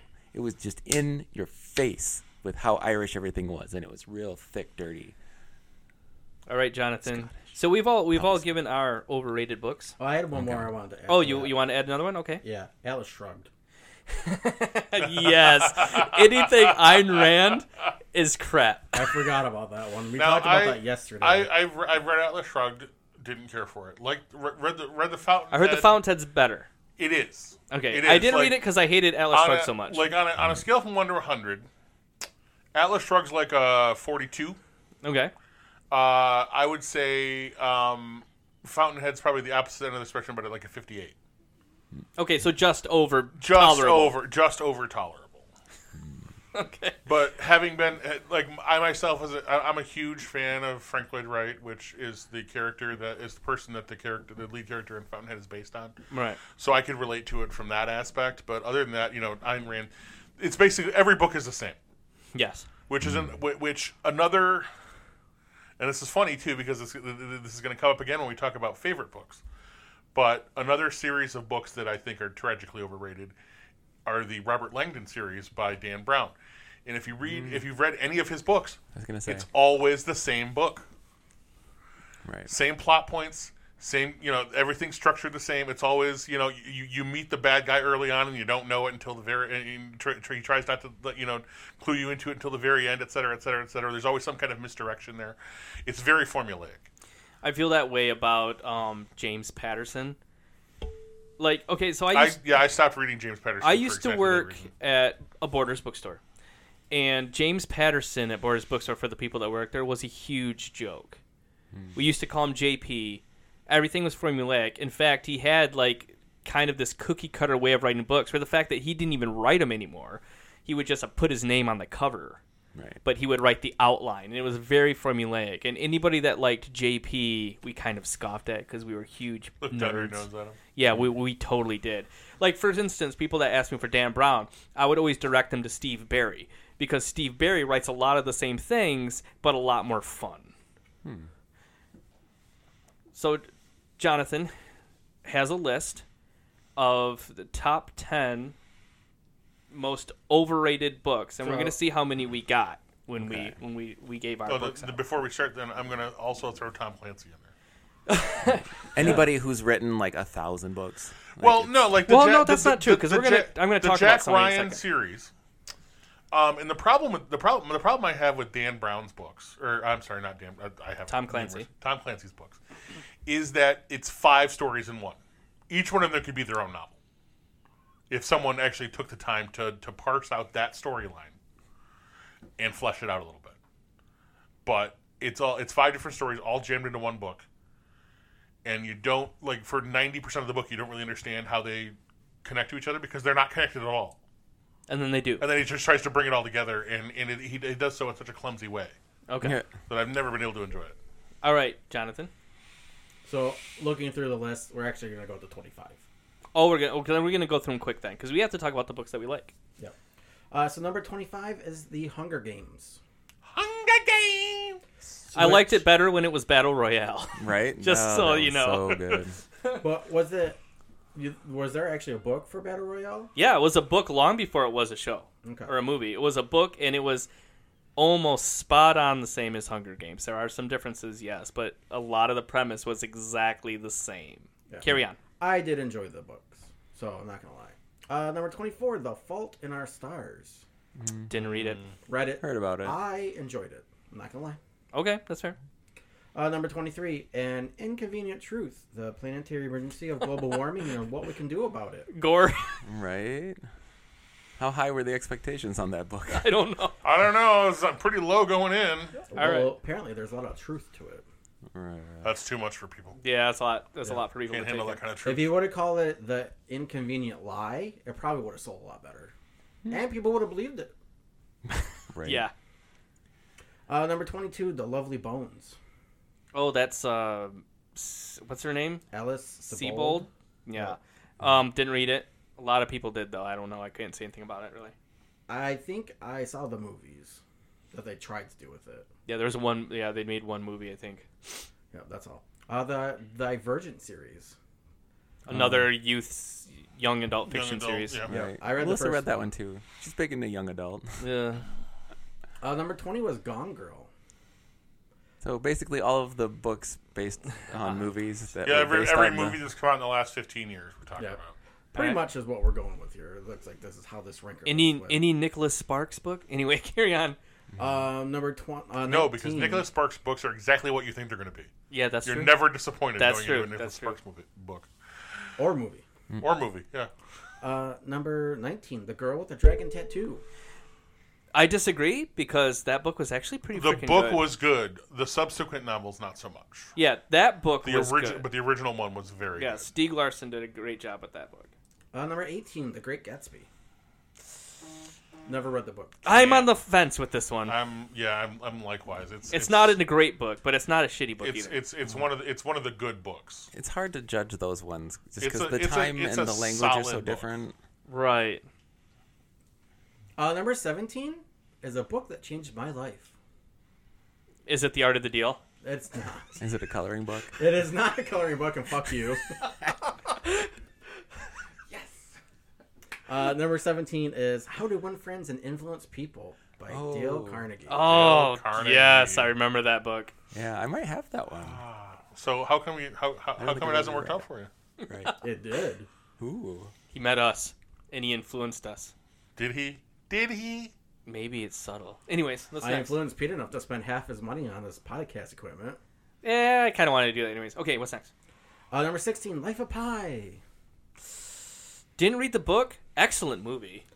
Gorgeous movie. Apple's Didn't read my the book. favorite. Hated the movie. Couldn't even get through 20 minutes of it. I thought the movie was absolutely gorgeous. Visually, yes. Visually gorgeous. Story wise, Barf. I know people were Life of Pi is their favorite book of all time. I didn't read it though. Yeah, so- those are shitheads. Hey, is he pre love on this on this list? I bet you it is. What's next? Uh, number 15, Moby Dick. See, I disagree. Herman, I actually Herman quite like Melville Moby Dick. is not an easy read. No, but the story. Is Oh, I like well I like done. Moby Dick. I've read it. I've read it actually, I think more than once. I've read it twice. Bartleby the Scrivener, likewise. But you have to you have to have a certain je ne sais quoi Mm-hmm. to really read and appreciate Herman Melville. It's kind of like Tolstoy in that way. You It really is, have yeah, to. yeah. That can be a struggle as well. Yeah. Number 14, The Alchemist. Oh, Coelho, right? I've read that one. Yeah. yeah. Mm-hmm. Yeah, I haven't read that one. How's it, Nathan? Um, it's You okay. agree? It's one of those new agey, like, oh, you'll figure it all out, and everyone has power over the universe. Bullshit. Oh, like The Secret. Oh, Jonathan Livingston Seagull. Uh, number 13, The Power of Seven Habits. Oh, The Seven Oh, Habits of yeah, Power. screw Oh, my that. God. Yeah, no, screw that book. Number 12, The Bridges of Madison County. didn't read it, didn't see the movie, didn't care. I think I've seen the movie, but I do not remember. How It's can got a you, really- How can you not remember Meryl Streep and Clint Eastwood going at it? yeah, I was going to say, it's got a Ugh. really I mean, Oh, that- dirty Clint like, Eastwood scene. d- d- you know, that, that that movie would owe me 18 years of sleep. Right. I mean, did. th- But those are two people who never didn't look old. Like, Yeah, that just that's- Yeah, doesn't- you know, That's fair. I actually did see a western. where Clint Eastwood, Morgan Freeman, did and James not Earl Jones have look- been 90 f- old. since like the 60s. Yeah. Clint Eastwood did not look old. I think he was in the TV series Rawhide, He was in the TV and he did series, not Rob. look old there. Yeah, there was a couple. So of as soon as he was- graduated was high a- school, he yeah, there were two became or three 50. years there where yeah, There was a couple movies I saw him in where he also did not look old. What movies? I What don't remember. movies? There was ones my dad was watching on the I was gonna say Western any which way, Channel. like any which way but loose. He looks like he's 60. Yeah, anything, He was anything. actually only like 40, I think. Yeah, anything after the outlaw Josie Wales, he looked old in. And you're really starting at the beginning of his career. Yeah, that's like yeah, that's that's that's a first spaghetti western I think he was ever in. Right? Mm-hmm. Uh, what color is your parachute? Is coming in at number eleven. oh, that's the And job finding rightly book. So Yeah, that didn't help anybody except for the guy who wrote it. yeah, his parachute turns out his parachute was golden. Yeah. Uh, number ten, A Million Little Pieces. Oh, that book was a lie. That book was a straight up made up lie, and that fooled Oprah. That was one of Oprah's picks. I think the guy who wrote it totally lied about the whole drug habit thing. Interesting. Yeah, total lie. Number nine, The Catcher in the Rye. Ah, see, Mm-hmm. yep. it's on the list. Number eight, Sex and the City. Oh, I don't know. Did, it didn't need know to even be a know it was a book. Number seven, The Fountainhead. Yeah, that's Ayn Rand that Ken was talking about. Yeah. Oh, okay. still better than Atlas Shrugged. Number six, Eat, Pray, Love. Ah, there you Ah, go, victory is mine. Ken. There, you pray love was there. All right, what do you think's number five? I'm gonna I'm gonna say um, number five. I don't think it's any of the ones that I had chosen after um, the Catcher in the Rye. So probably a young adult fiction like Twilight. Okay, Ken, what's your guess? um, that sounds good. I'm gonna, I'm, I'm gonna agree with Pete. Danon? That's the only one I can think of. Otherwise, it's going to be some more self help nonsense. And Danon wins with that one as it's the secret. oh, it is the Oh, secret. I said the The secret. Secret. Yeah, that that that, book is I think bullshit. you can just put that whole Actually- category in the list. yeah. Actually, Whatever it I is, it's actually like the overrated. book. I find it fun. And then there's the other one, The Shack. Oh, as a, as a as a as a piece of comedy writing, yeah, I imagine it probably would be great. What? Most of The those. secret? I'd love to make a movie about that as satire. Of what? The Shack? It's the secret. Oh, The Secret. I thought Mm. Oh. I said The Shack. Oh, it should be on the Wait, list. you too. want to make a comedy movie of just having positive thoughts? Yeah, Right. Oh, can it be like a, a World War II, like I- in the trenches, like blood thing, but they're just like really upbeat about they're it? really, they're really, really feeling good about it because they're, they're using the secret. Yeah, Man, I don't know how you guys sleep at night. Four. just be a guy who just like he he it'd have to be played by Zach Galifianakis, right? and he would just be like having the like he'd be like Job, but perpetually upbeat about it. So the reason why we can sleep at night, Jonathan, is because we're not afraid of mechanical fishes. And Pete's muted. This is like a mute frenzy. What's up next? Uh, number four is Alice Shrugged. Oh, Yeah, yeah, No, I'm not going to mute you. You're an Ayn Rand asshole gets today. Ayn Rand gets two yeah. on the most overrated. Yep, in the top ten. I'm glad I never made it through those. Uh, number three is There are movies you can watch. The Da Vinci Code. Yep. Right. Dan Brown. Yep. Number two's the Fifty Shades series, Okay, number two. Oh, Ah, Yes. one's got to be Twilight. and number one is the Twilight series. Yep, there you go. All right. Oh, that's gotta hurt. I mean, your fan fiction beat you out. Yeah, Twilight lost to Fifty Shades of Grey. That's probably only due to more people having read Twilight than Fifty Shades of Grey. But yeah, I don't know though. so I I'm, I I can pretty much agree with every single book on that list. So I have six Yeah. on here I disagree Yeah. with. You disagree with Dan Brown Yep. because you like the Da Vinci Code, So Hunger Games, Fault in Our Stars, The Secret, uh, The Secret, Dan Brown. and The Art of the Deal. Right, but No, it doesn't that's say not even on here. it doesn't necessarily Oh. No, it say was, they were um, terrible. It just says they're overrated. Over- Winning Overrated, friends, yes. winning friends and influencing people. Yeah, that's uh, that's one. of the Carnegie, six. yeah. Yep. That book seriously changed my life. It can. I mean, it's all about When did you read it? about you know Uh, how what my you take from sophomore year in books. high school. That's when he started winning friends and influencing people. He did. That is exactly when He's he a- started doing He's that. a mover and a shaker. he's a both. Uh, it's actually where I learned the three C's, He brings in the noise and the funk. which, if you pay attention to my Facebook, it's on my prof- my uh, cover photo are the three C's. The three C's. Yep. Which are Don't criticize, don't condemn, and don't complain. Boom, bang, smack. I prefer ABC. What's ABC? Ken? Always be closing. All right, so when we come back, Pete's going to talk about what books he does like. We're all gonna talk about. We're all gonna talk about what books we like. Coffee, coffee is for closers. unless we get uh, They don't know what that's Muted. from. they sh- that makes me sad. Coffee's also, for closers? Also a good book. Yeah. Yeah, what's that one from? It's from the same thing that ABC comes from. You- You're not. It was a speech. If I'm thinking of the right one, I think I am. It was the You're- speech that won an Oscar. Alec Baldwin, Alec, Bal- Alec Baldwin who's in the movie for like ten minutes, and won a freaking Oscar because of the speech. So, what movie? you're gonna look it up during the break. Probably. All right, well, we're going to go on break, and Jonathan's going to look up this movie, and No, we gotta go through our books. First. and then we're gonna go. No, we're gonna go on break. We're gonna look up the movie, and then we're gonna talk about the books that we love. Hold on, I gotta get to which it. is also because the movie is also a great book. All right. We'll be right back. Alec Baldwin won an Oscar for ten minutes or eight minutes of performance. Uh, Glenn Gary, Glenn Ross. Yes, Glenn Gary can always be closing. Which I, I misspoke uh, before. I read a novelization of the film, but it's actually ba- it was actually a play by David Mamet originally. Actually, having watched that scene and I didn't know it was a play, I kind of interested in seeing the play. It's If that scene's in well the done. play. Yeah, I would I would put it on a level with Twe- Twelve Angry Men. Oh, really? It's it's it's quite good. Because Twelve Angry Men is one of my all-time favorite movies. It's it's quite good. What did you think of the uh, the remake they did some years back? I didn't see it. George C. Scott. Didn't see it. There was it, there was a yeah it was a it was good. I thought it was really good. I think Twelve Angry Men is absolutely brilliant. It's probably the best one setting or one set movie ever made, in my opinion. Um, even the fact that how it's how it's filmed is genius. It's it's just anyways. I know we're not talking about films. We can do that maybe next time. But I know we're not talking about films. But We should actually we should do a segment on films based on books. we could do a segment of films based on book. Let's let's put that on the list. So, um, anyways, I, I do recommend um, Twelve Angry Men. I know it's in black and white, and that scares people, but There's a color version out there that's worth watching if you if you, if you're not a big co- uh, bla- black and white movie fan. But though it's you, you would, brilliant. you would be well served to see the original. yes, it's brilliant. Okay, we're gonna talk about books that we love or are Yay. that we believe are underrated or are just obscure titles that we like.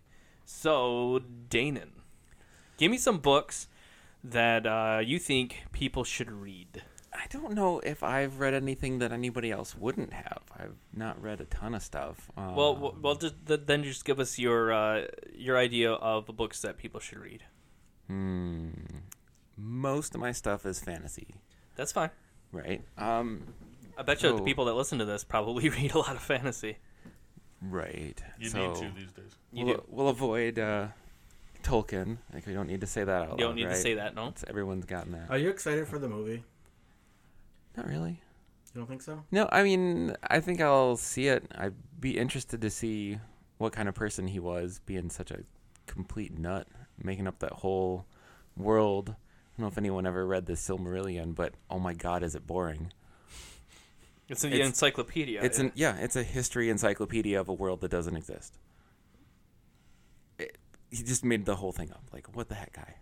I've done it's that. it's impressive. I love it. I mean, it, it's it's I'm I'm so impressed by the whole world that he created and how deep everything went. But yeah, it's, I did not make it very far through that. All right. Um, okay, so books that I like. Apparently, series that do not finish is high on the list of books I like. Um, the Name of the Wind, Patrick Rothfuss. Rothfuss. it's not your fault that that se- that you haven't finished that series yet, I know it's not my fault, Rothfuss. because Rothfuss won't finish it. bastard. I don't know why they let him outside of the house. He like goes to Comic Con or whatever. It's like go fucking write a book, Rothfuss. Yeah, he's like he's like George R. R. R. R. Martin in that way a lot. Right, I mean, He's written, Grr, written Mark. more than two books though, two and a half books. That's true. Um, but that is a really good series. It's only two books. There's a, a short story book that goes along with it that doesn't count, but oh, it's so good. Um, let's see, what's another one? Um, Illusions is one that came. Um, Richard, I don't wanna- it's one. Of, it's one another one of those new agey ones. It hit Okay. me right in the middle of my new agey faves. my ear- Okay. early twenties. But you Um, found a what you found a new agey book that you liked, Illusions. Yeah, it was it was a good parable. It's one of those really short books. I mean, you can read it in an afternoon, no problem. Um, Kind of like maybe The Alchemist. Yeah, it's definitely in that same vein. Um, it was one of the first ones. It's um, a guy more or less meets Jesus, but like they're flying biplanes for money together, and they learn to have superpowers or whatever. But just, I don't know. I, I miss that positivity, that belief that anything's possible. I'm older now, so Your biplane has rust on it, Yeah. and the engine is faltering. yeah, yeah. Doesn't work out quite as well. Uh, the other one is um, the Harry Dresden books. Oh, Very yes. formulaic. Those are fun as You hell, might though. not like them, but to me, if it's a good formula, it's very comforting. Like those are very rainy day, like soul food kind of books for me. So for those that don't know, that's uh, those are written by Jim Butcher. done a bunch of good stuff and really likable character a lot of likable friend characters that come and go and, and kind of an overreaching story arc that's supposed to be i believe 21 books and we are 18 into it and he has decided he's working on other projects at the moment because i mean hard to blame him he was putting out one a year for the longest time And he also writes another series too. So yeah, I had another series. That was a pretty good one. Not as good though. Um, I don't know. What do you got, Pete? Well, I'm gonna I'm gonna kick over to Ken here. Um, Ken, what books would you recommend, sir? Um, though I, I and I and I, I, I was the one who pointed out Dan Brown earlier. Um, actually, when I read Angels and Angels and Demons was the first Dan Brown book I ever read, and I loved it. so you loved Angels and Demons. To be intro- I, I loved being introduced to the Robert Langdon character in Angels and Demons. Um, and actually, the funny thing about that is, I had I got Da Vinci Code first, That didn't read it. but I re- but I found out that there was a previous there, there was a previous book, so I decided to read that one first. Ah. Um, and of course, I've read all I've read every I've, I've read all of Dan Brown's books, Okay. and I do them not because the story is good or anything like that, but I like the. Um, I, I gi- I give him credit for being clever in the way he fleshes out details. Um, the way the way the story is structured in Da Vinci Code, for example, um, and Angels and Demons, kind of likewise. Uh, some of some of some of the ideas are, are interesting to me, but like I I really enjoyed this starting the series. Had the other books been different and not the exact same thing with different characters and stuff, I would have I, I would probably be endorsing them more. Um, I tend to read when it comes to like book series and things like that. I tend to read older stuff. Okay. I like the uh, the, the Sherlock Holmes stories. I like, Uh, Arthur Conan Doyle. speaking of and, and speaking of um, formulaic novel writing uh, agatha christie's uh, books uh, murder in the Orient express uh, death on the nile uh, ten little indians uh, lovely reading and i, and I I- it's it's because i have an affinity for the for, for the period pieces like that um, likewise uh, peachy woodhouse the, the Jeeves and Worcester stories Oh, okay. uh, are, are good and amusing to me. Uh, and then uh, anything by um, completely drawing a blank on his name. What did you write? Uh, Remains of the Day. Got me. Snow- Actually. Snow falling on cedars. Uh, Oh, um, I don't remember his name either. it's he's Japanese American, or he's Japanese. I think actually I think he's Japanese British. It's not Tan. Um, no, it's uh, I know what you're talking about though. I love his. Uh, I, lo- I love the way he's tell. I, I love his storytelling style, and the pacing of the novels is slow, but Those kind of those kind of stories tend to be slow, but kind of more wholesome, and kind of I feel like there's Wholesome. yeah. Well, so what? What there's there's difference in in writing styles. So when you're talking about these kind of stories, um, kind of like the Bridges of Madison County, if you want to talk about that one, because everybody's kind of heard about it. Kazuo Ishiguro. Ishiguro. Yeah. um, or or you know, those kind of stories like um, what's what's the big one with with Clark Gable and Gone with the Wind? Okay, so you have the fantasy books, and and let's say you have the mystery or the action books, and a lot of times you can get away with with kind of sloppy writing because the stories are fun because of the action in them, and and the mysticism or the the, the fantasy aspect. But when you're writing about real life, like snow falling on cedars, Yeah, and Or- Ishiguro's um, the remains of the day. remains of the um, day. That's the one I, I couldn't. think of, is uh, it, it's a, it's it's a story about chaste love, Right. And and, and missed opportunities, and at, it's it's it's about reflecting on that at a certain point in the, in the, in the main character's life, when not only he's thinking back to the days when he was in love with this other per- with this person, but also to the end of the lifestyle that he's that, that, that he lives, the, the work that he does. Right. So you really, the writer really has to get you to fall in love and understand the characters in those kind of books.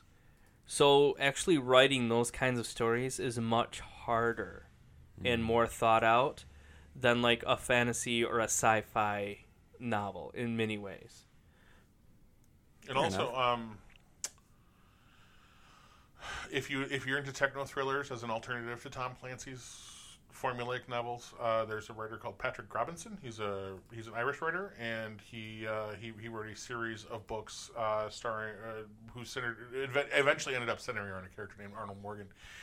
And what I liked about his take on the techno thriller was that it was it was it was it was very up to date. It was very um, it was very well structured, but also it was one of the first novels that I read that really gave depth and dimension to the bad guy. Ah. Uh, So often in mo- in, in, in, in, in that kind of writing vein, the character is just one dimensional and not really fleshed out, and and you get to actually um, you see part of the story from his point of view. Um, he's actually the, the, the primary character in, his, in, in in quite a few chapters um, and you really like you know there's a whole there's a rich world of um, of life you, you you you get that sonder reading about the bad guy and it's not just it, the, the same the, the same the same bad guy is in three is three is in three of the novels and i believe there's eight of them in total um, but also there are other all of the bad guys have depth and dimension to them um, which I whi- which I- is something that really like jumped out at me because I'd never really because I'd read obviously for years I'd read books where the where there's a bad guy and never really considered who he was, who he or was. who she it was, was. just like that's the bad guy. You know, you, you, Right. you don't really care, but you you start to understand their e, even even some you know to, to some point you get to understand their motivations. Right. They're not all mustache twirling. Right, yeah, it's not like they're not all Snidely Dick Whiplash. Dastardly got the yeah, I got the uh, got the girl tied to the railroad tracks. There's It's actually one thing in There's real the stuff there. the Harry Dresden books. There's a guy Johnny Marcone who's like the crime boss. It's a whole fantasy thing, but he's a normal guy, crime boss in Chicago, who Harry hates because he's a good guy and he, he's gonna ooh he's gonna take that guy out someday. And I find myself agreeing with the the, the bad guy like a lot. He's been a long term fixture in this world and they keep running into each other and I keep thinking like, you know, maybe you should just like, you know, give him a chance. You know, you guys are on you know, two sides of the same coin. You're trying to do what's best. It's just he likes to kill people every once in a while. It's like you've killed a lot of people. Like, let's be honest, Harry Dresden, you have uh, laid waste to a fair number of people and beings. But yeah, and those ones where everybody has depth, that's always fun. Although, uh, 1984 never could quite get on the party side. no, well you No, weren't you weren't can't you get weren't there. supposed to. Well, but you that's just where it ends, though. you just subliminally get on the party side. We're getting on the party side right now. You just don't know it. That's well, that's the, the scary part. Is I feel like that should be a book that they should make kids read in school.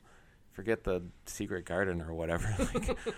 Like, Where the red Mm-hmm. where, fern where the red grows. fern grows. yeah, You know, we need to. A separate piece by John Knowles. Did not read that one. Oh, you're lucky. All right, Jonathan. Give me give me some books. Mr. Um, Jonathan He's Bodecker. looking them up right now. I I just pull out my list. Um, John Green. I John read- Green? Yep. So one of the books he wrote was Turtles All the Way Down. Uh, Um, that whole theme comes up a lot. Yeah. um, I really like that series. Uh, one I recently started was Brandon Sanderson. Oh, which one? Uh, He's on my list.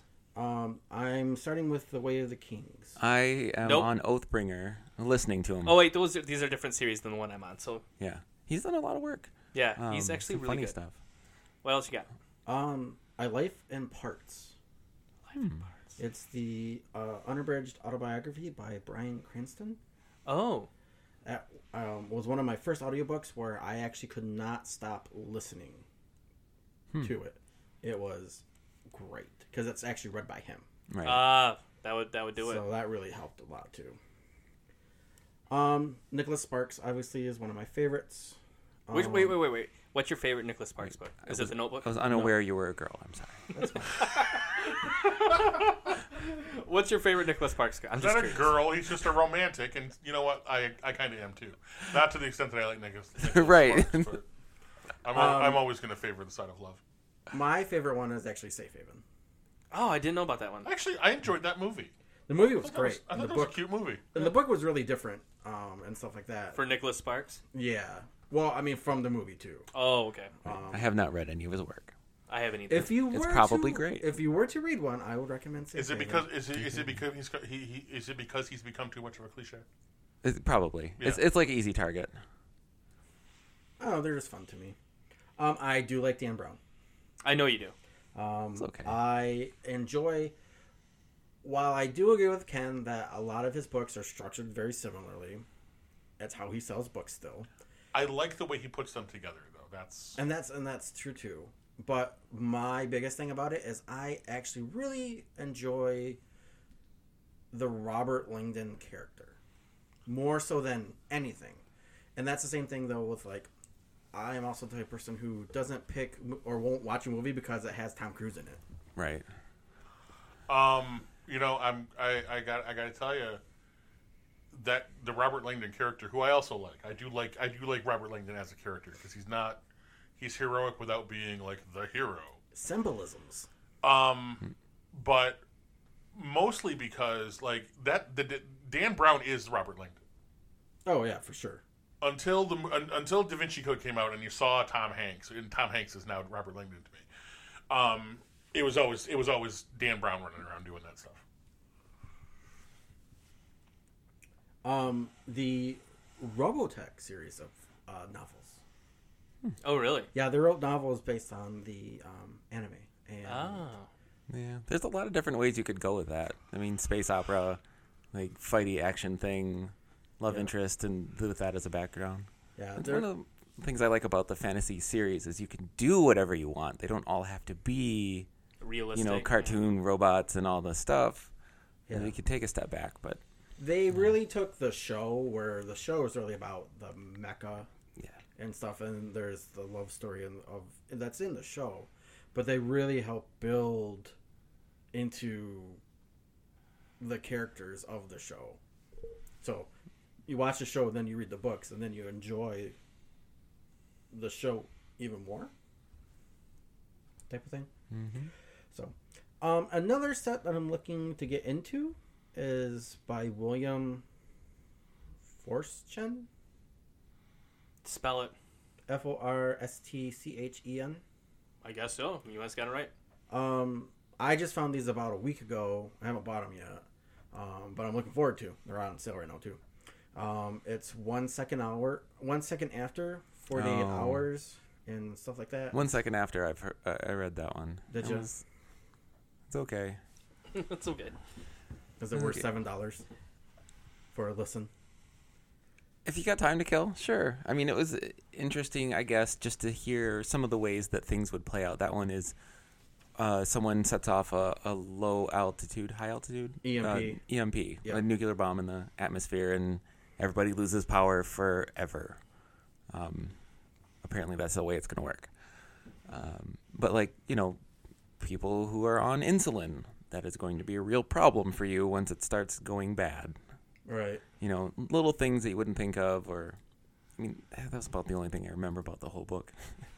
Is you can hide your insulin in the water tank of your toilet, keep it a little bit cooler for a couple of weeks. Right. Um, and one more author for me. Dig, Mm. the, dig, you dig a gi- you dig a really deep hole and put the water in the hole Ooh, and put your insulin in there.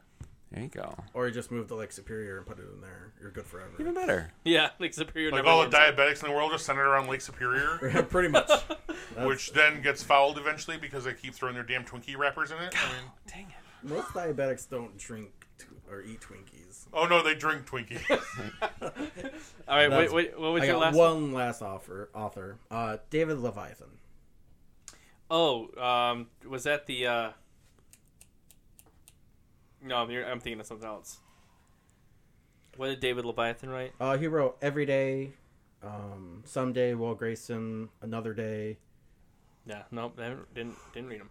Tuesday. Wednesday. Uh, he, he, Did a whole week his series. most famous thing that everybody might know is he wrote Nick and Nora's Infinite Playlist, which was Oh, a great movie. that was a fun movie. I do love that movie actually. Yep. So he was the writer of that book. All right, that makes more sense. Uh, Um, and one of his books, actually, uh, The Will Grayson, was written between John Green and him. And what they did is they did an idea I actually wanted to do with Pete one time. Um, he one of them would write a chapter based on one character, Dang it, they stole our idea. and then they would pass it, and then they would write basically the same chapter from the other, Other person's point of view. other person's point of view. And they kept going back and forth between them. That's actually well, n- not exactly that, but one of the other books that I wanted to mention um, was the Ender verse, Ender series, Orson Scott Card. Um, Yeah, like from Ender's, Game was a Game great book. was a great book. Uh, a bunch of the other ones were good books, um, but one of the best things they did was so Ender's Game happened, and then they did a couple more books, and they went back and told Ender's Game through the eyes of Bean, and that was the whole book. Because Bean was the main main character, and so you get to all the same places and all the same things happen, but from his perspective, and it was really great. That Those are sounds like great. my favorite two books. Uh, Ender's Game and Ender's Shadow. But I can't. Ever since Orson Scott Card came out to be such a it lunatic, really hurts. It hurts so I bad. can't read his or support him anymore. I can't either. Other than What it did he do? doesn't change. He's, He's super racist. super racist and Oh. super homophobic, and he's just kind of a terrible person. Yeah, it ruined a bunch of things. But Yeah, just read yeah. those two books and don't give him any money for it. right. R- go to the library. So torrent them. Torrent him or go to the library, yeah. Yeah. Old school torrenting. Yeah. Yeah. Analog torrenting. I like that's a good analogy there. Oh. Analog torrenting. Go to the library. I did have one other set of books that is on both lists. That Um, it's- that it's overrated and good? Yes, and Okay. it depends on which book you're on. Um, the Dark Tower series. Ah, the first the first four. Exactly. Great. The last Thank you. terrible. Where have you been my entire life of ranting at people that those books got horrible at the end? He- First four. He lost it after Wasteland, in my opinion. yeah.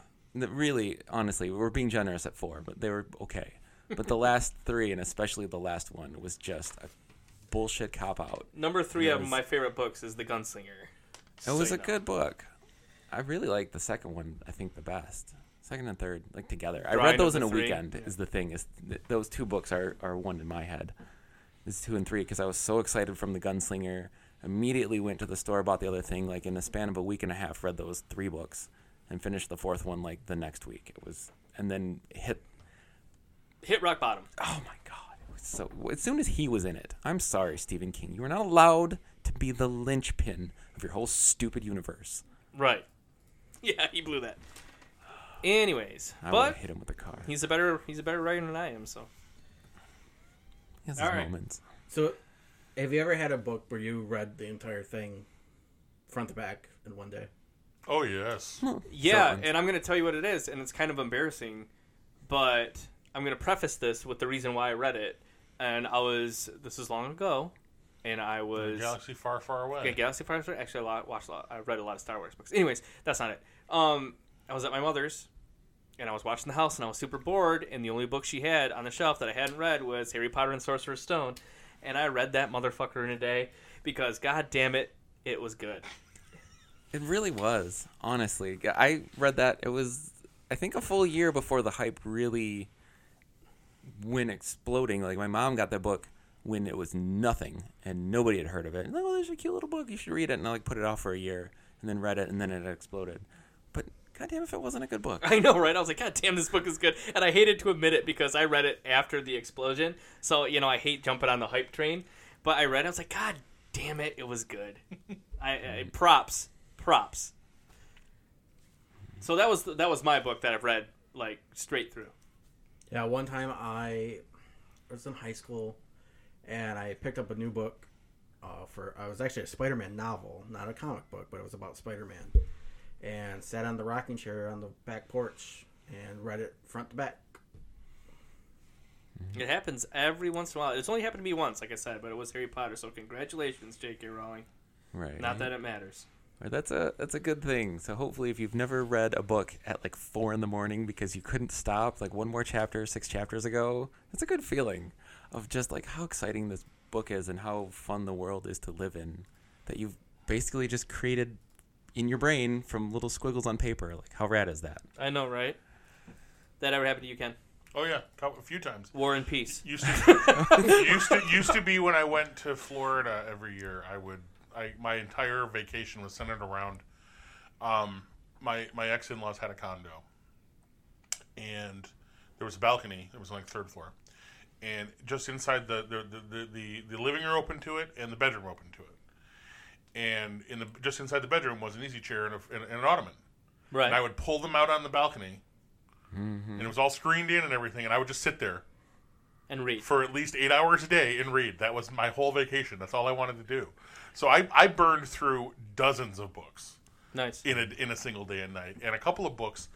Uh, speaking of J.K. Rowling, uh, The Casual Vacancy, I read in two days because it was too long to read in one. uh, but I, I, I read it I read it nonstop Okay. uh, over the course of two days. But probably the first book that I really like the fir- the first time I really like sat down and was like eager eager to read a book um, would probably be John Grisham's The Summons. Hmm. Don't know anything about it. Um, I had read uh, A Time to Kill, which is his first his debut novel, Okay. and I liked it a lot. And The Summons revisits the town and uh, one of the characters from the well, actually two of the, one of the characters is mentioned. The other character is uh, actually in A Time to Kill. Uh, it, it, it references back to that, so I was excited to uh, to, to get, jump back into the world of, of Tom Clay, of uh, John Grisham's Deep South. Nice. All right. Well, I guess I'm up, and I'm gonna go through my list of um, Fifty thousand books that Pete recommends. That There's you read. not that many. I have about as many as Jonathan, and and maybe Dana now since he added a few, um, of books that I think are great and are not well known. So if you want to skip ahead for the next 20 minutes, this is the time. Actually, if you do that, you're going to miss the best books. So number one is Lamb by Christopher Moore. Barf. and if you don't know what this is, is hilarious. It's the story of Jesus as told by his best friend Biff. and it's absolutely hilarious because they call him Joshua through the whole thing or Josh.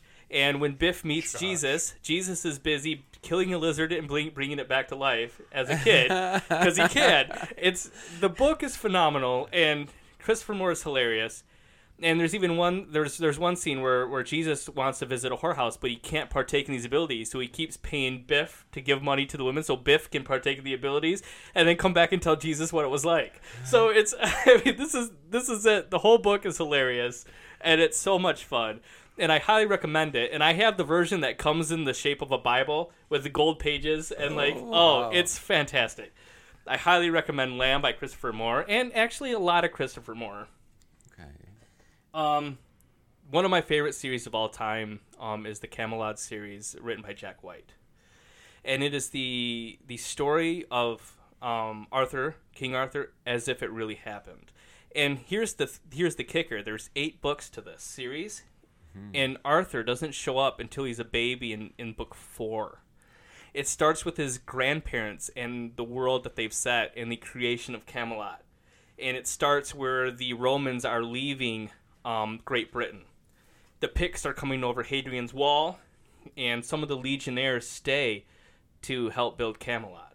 Merlin ends up being um, Arthur's cousin. He's older, so he was born in, in book three. It's fantastic how it's done. Um, a little bit of mysticism here and there, but Merlin, there's no magic for Merlin. It was just all like a series of happenstance that that people think Merlin's this warlock, where it- really it's all just kind of sleight in hand and him happening to be in the right place at the right time. It's a fantastic series. If you can find it, it's very rare. Um, book one is called the Sky Stone because the sword. Well, I'm not going to give it away, Right. but it's fantastic. I highly recommend it for anybody. Another one I think Ken will really like. It's it's called The Hotel on the Corner of Bitter and Sweet by Jamie Ford. Um, he's an Asian author and he writes about it's kind of a love story during the time of Japanese internment in the U.S. and it's fantastically written and it's hilarious and it's sad and it's fun. Like there are multiple people who I recommended this book who cried at the end of it because it's so very good. And yes, I so at Borders, um, I was lucky to be one of the um, book raters. So I would be sent books by corporate to rate and recommend and write blurbs about online. Sometimes I got some really shitty fucking books, uh, but sometimes I got some really good ones. And Hotel in the Bitter, uh, Hotel in the Corner, Bitter and Sweet was one of those, and I would never have picked this book up if I had not had to Right. read it That's always nice. another one of those books. So David Benioff, before he was writing Game of Thrones television show, was an author. And one of the books that I was sent was by David Benioff a long time ago. It was called City of Thieves. And it takes place in Russia during the siege of Leningrad and the people in the city and it's fantastic fucking book. And I highly recommend this book to, to anybody. Um it, there's everything in it. There's um, death, destruction, love, cannibalism, craziness. It's a fantastic book. My mom loves it. I recommend it to her, and she she actually went out and bought her own copy. Oh, So, one of my favorite characters. Everybody talks about. You talked about your favorite characters um, from Dan Brown, but one of my favorite characters is Agent Pendergast from um, the Preston and Child books. Um, Preston and Child are my favorite authors. I have probably every single one of their books. Um, my favorite is the Agent Pendergast books. Um, there's a little bit of mysticism, a little bit of suspend your, your belief a little bit here and there, but the stories are so well done and they're so much fun to read. Like those books, I can read probably in a week. It, they're just. I would start with Relic. Pendergast doesn't actually show up till the second book in the series, Reliquary, but you need to you need to read Relic to set up Reliquary. okay. Um, this one is going to be kind of a political book. And it is Fear and Loathing on the Campaign Trail 72 by Hunter S. Thompson, where he follows the actual election between McGovern and Nixon, written as only Hunter S. Thompson can write. And it's fabulous. Like, number one, he loves McGovern. Like, he thought, Hunter S. Thompson thought McGovern was a great guy and should have won the presidency. He hated Nixon. And the person he hated more than Nixon was Hubert fucking Humphrey um, who was running against McGovern, who lost to Nixon in the previous election, if you remember. Right. Um, I guess Humphrey was a despicable human being, according to Hunter S. Thompson, and I tend to trust Hunter S. Thompson He, because he doesn't he doesn't pull punches. right. And uh, I recommend this book. Um, there's another series of book I forget the author that that writes about elections, and one followed uh, the election of '64. Um, like man, I wish I could. But uh, look it up because it was also a great book where it follows the primaries and you kind of get like inside access to how this all works out. Uh, that'd be interesting, especially. I wonder if it's at all similar to what happens these days. You, I bet you it is. But Fear and Loathing on the Campaign Trail, um, seventy two was a book. Apparently, um, he was writing for Rolling Stone at the time, and each chapter was published in a Rolling Stone issue. Oh. Um, Gosh. and then it just compiled itself into a book. But I highly recommend it. It's great. Just just that insight, even if it's coming from Hunter S. Thompson, the insight into that process kind of blows your mind.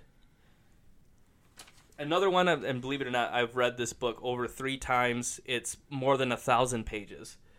Um, it's The Rise and Fall of the Third Reich by William Shearer.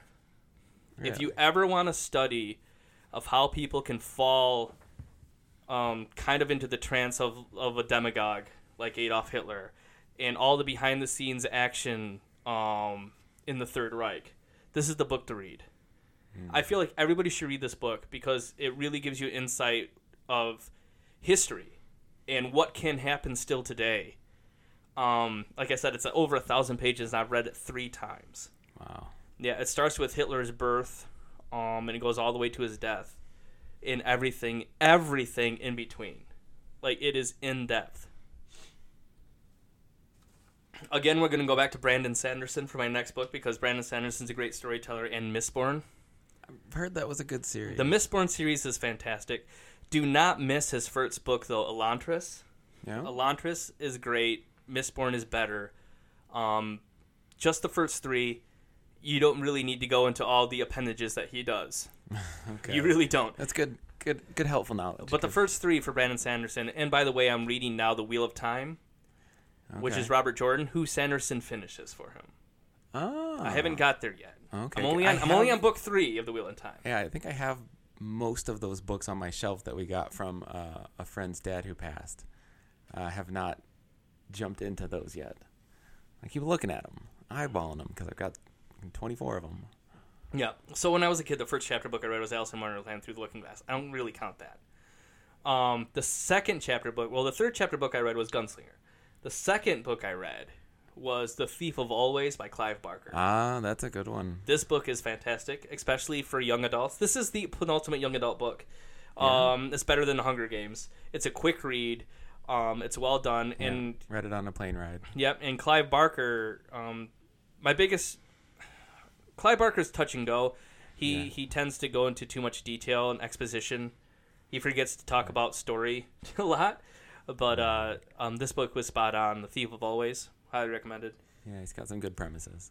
And then another fantasy book that I just recently uh, read, The Warded Man by Peter Brett. Um, in this one, um, kind of the country is ravaged by demons that kind of come out at night. They, they, they come they kind of come up through the ground at night. Um, and if you're not behind a ward, if you're not behind a ward, you you kind of get eaten and killed. Um, so the warded man, um, well, I can't really get into much, but the warded man ba- finds a way to to get it done.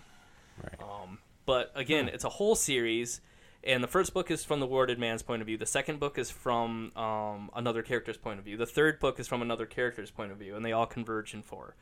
So, um, excellent.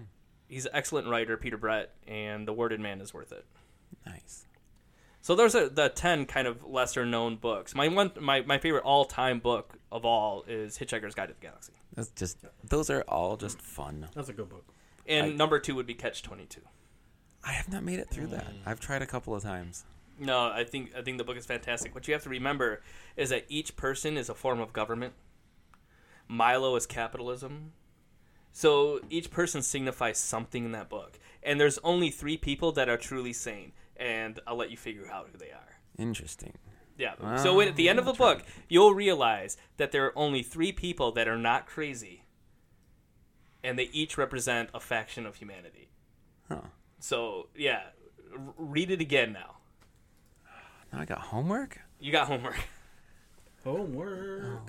Yep. So those are our books, ladies Right. and gentlemen. Um, oh wait, and uh, one one last book to throw Oh, in Danny's there. gonna throw one more in. just because there's a TV series about it that is awful, read the book.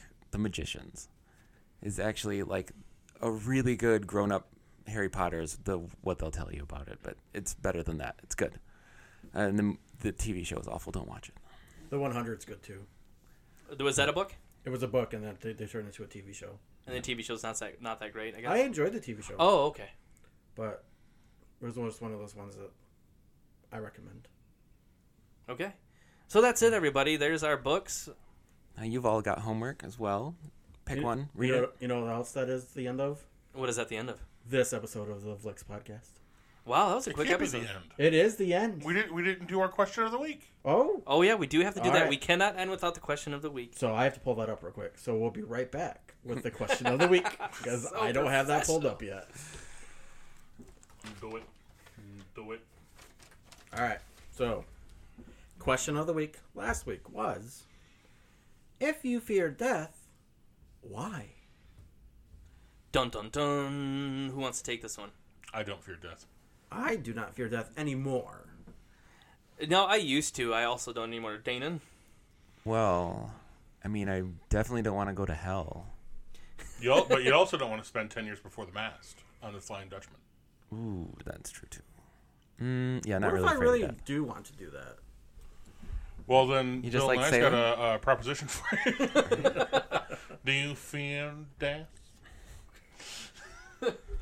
No, um, the only thing that I'm worried about would be the people. I don't want them to. I mean, this might be me being arrogant, maybe, but like, I don't want to hurt um, like my family members or my nephews. You don't want them to miss you. Yeah, or or um, my girlfriend. You can always make them hate you just before you die. Right. Yeah, but that's shitty. Why? Why would you do that to them? It's self-sacrificing. No, it's like the Certainly part not. in the movie where you kick the dog and tell it to go away because you have to like make sure it's safer, you know, away from you. Exactly. And you're like, go, away, I hate you. hate I hate you. Exactly. Yeah, but then they come Throw back rocks anyway. at it. No, you're yo, you gotta go away. You're trash. Nobody likes you. Yeah. Why are you guys all looking at me as you say these things? Right. I don't know. That's just, I don't know, just gravitate that way, I guess. Right. You're the lovable puppy that we're gonna kick. Oh, great. For your own good, though. Just know that. Well, next week's episode We're of just trying to protect you. Per- uh, I see what you're doing there. So we all answered this one pretty quickly. Um, Yeah. um, Do we Yeah. fear death? Uh, no, not anymore. We so I probably think used a- to. a more accurate question would be why do you not fear death anymore? Right. Stop yeah, being why don't religious. you, Ken? Why don't you feel fear death anymore? There's nothing to be afraid of. Yeah, that wa- that was pretty I'm not much. really afraid of much of anything. Like, um, I just you know, I've had a full life. I've enjoyed Mm. myself. I have a good. I've had a good time. I'm not gonna die with regrets. I'm good. Yeah, and then you're, you're dead. What do you? Plus, care? you know, it's one more thing to worry about if you're you know constantly worried about dying. It's like right. It seems sitting exhausting. in traffic, like, oh no, this car is gonna come to this intersection and and kill me. Uh, no, I don't have time for that. I got a life. Danon. Yeah, it's, I grew up visiting my cousin whose uh, family was very Baptist, and so there was a lot of concern over my immortal soul. Uh, and Nice. even my All the my fire and cousin, brimstone. right? Dude, I- yeah, I, got you beat on that. even even the Tenfold. ones who I went to one of those one time. They had some carnival games. They were kind of shitty, but we had to listen to a speech for a long time. That was boring. Um, but you know, we'd make jokes like, um, "Well, if we gotta go to hell, we still get a tan," and he would be like, "Oh, I don't, I don't, I want you to be safe. I don't want you to go to hell. So you gotta promise to let Jesus into your heart." And it's like, okay, I, mean, I guess if that's if that's what we gotta do. But Did you say that I didn't shut the door on him? I'd be like, I al- he already died for my sins. I, but that whole thing, he died to save he he died to save all of humanity. I mean, He got crucified. Big fucking deal. Well, Do you he know didn't- how many people got crucified? yeah, but they he, they he, they didn't get crucified the way that Jesus got crucified. I bet there were a lot worse. They were they were tied to crosses and left to hang there.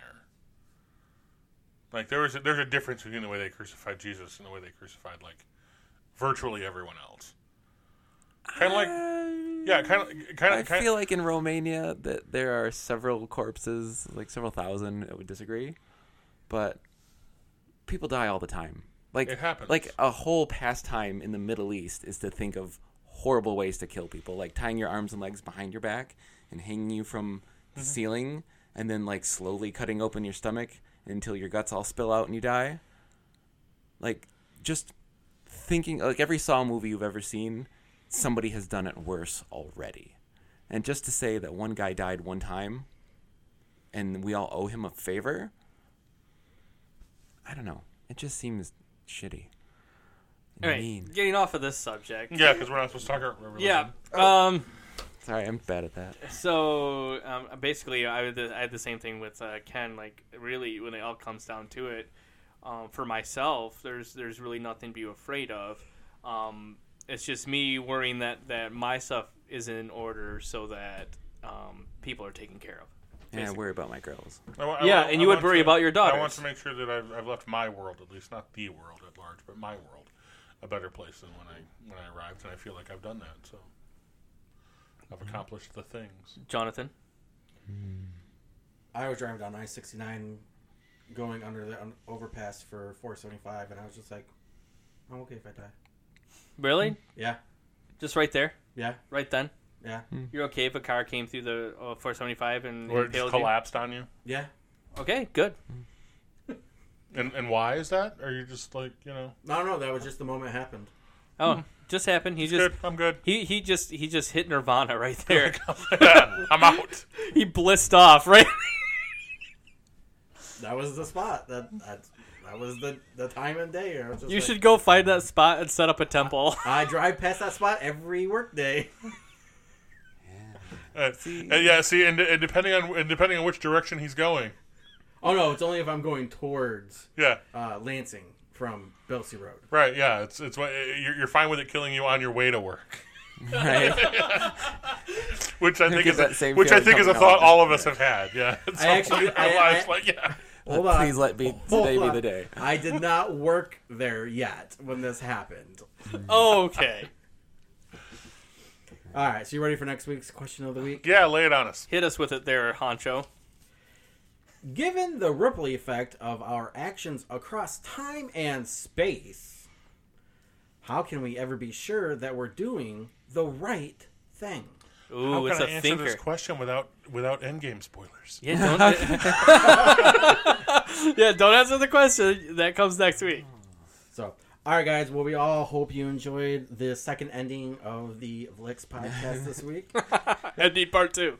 Stay tuned- revenge. Stay, stay tuned for part three. so, not only did we start this episode twice, Boy, did he. we've ended it twice. It's come Does from that mean we're something. counting this for counting this as thirty four and thirty five? So this is You say actually next week's off. Next week off, the guys. title of this episode will now be episode thirty-four, Inception.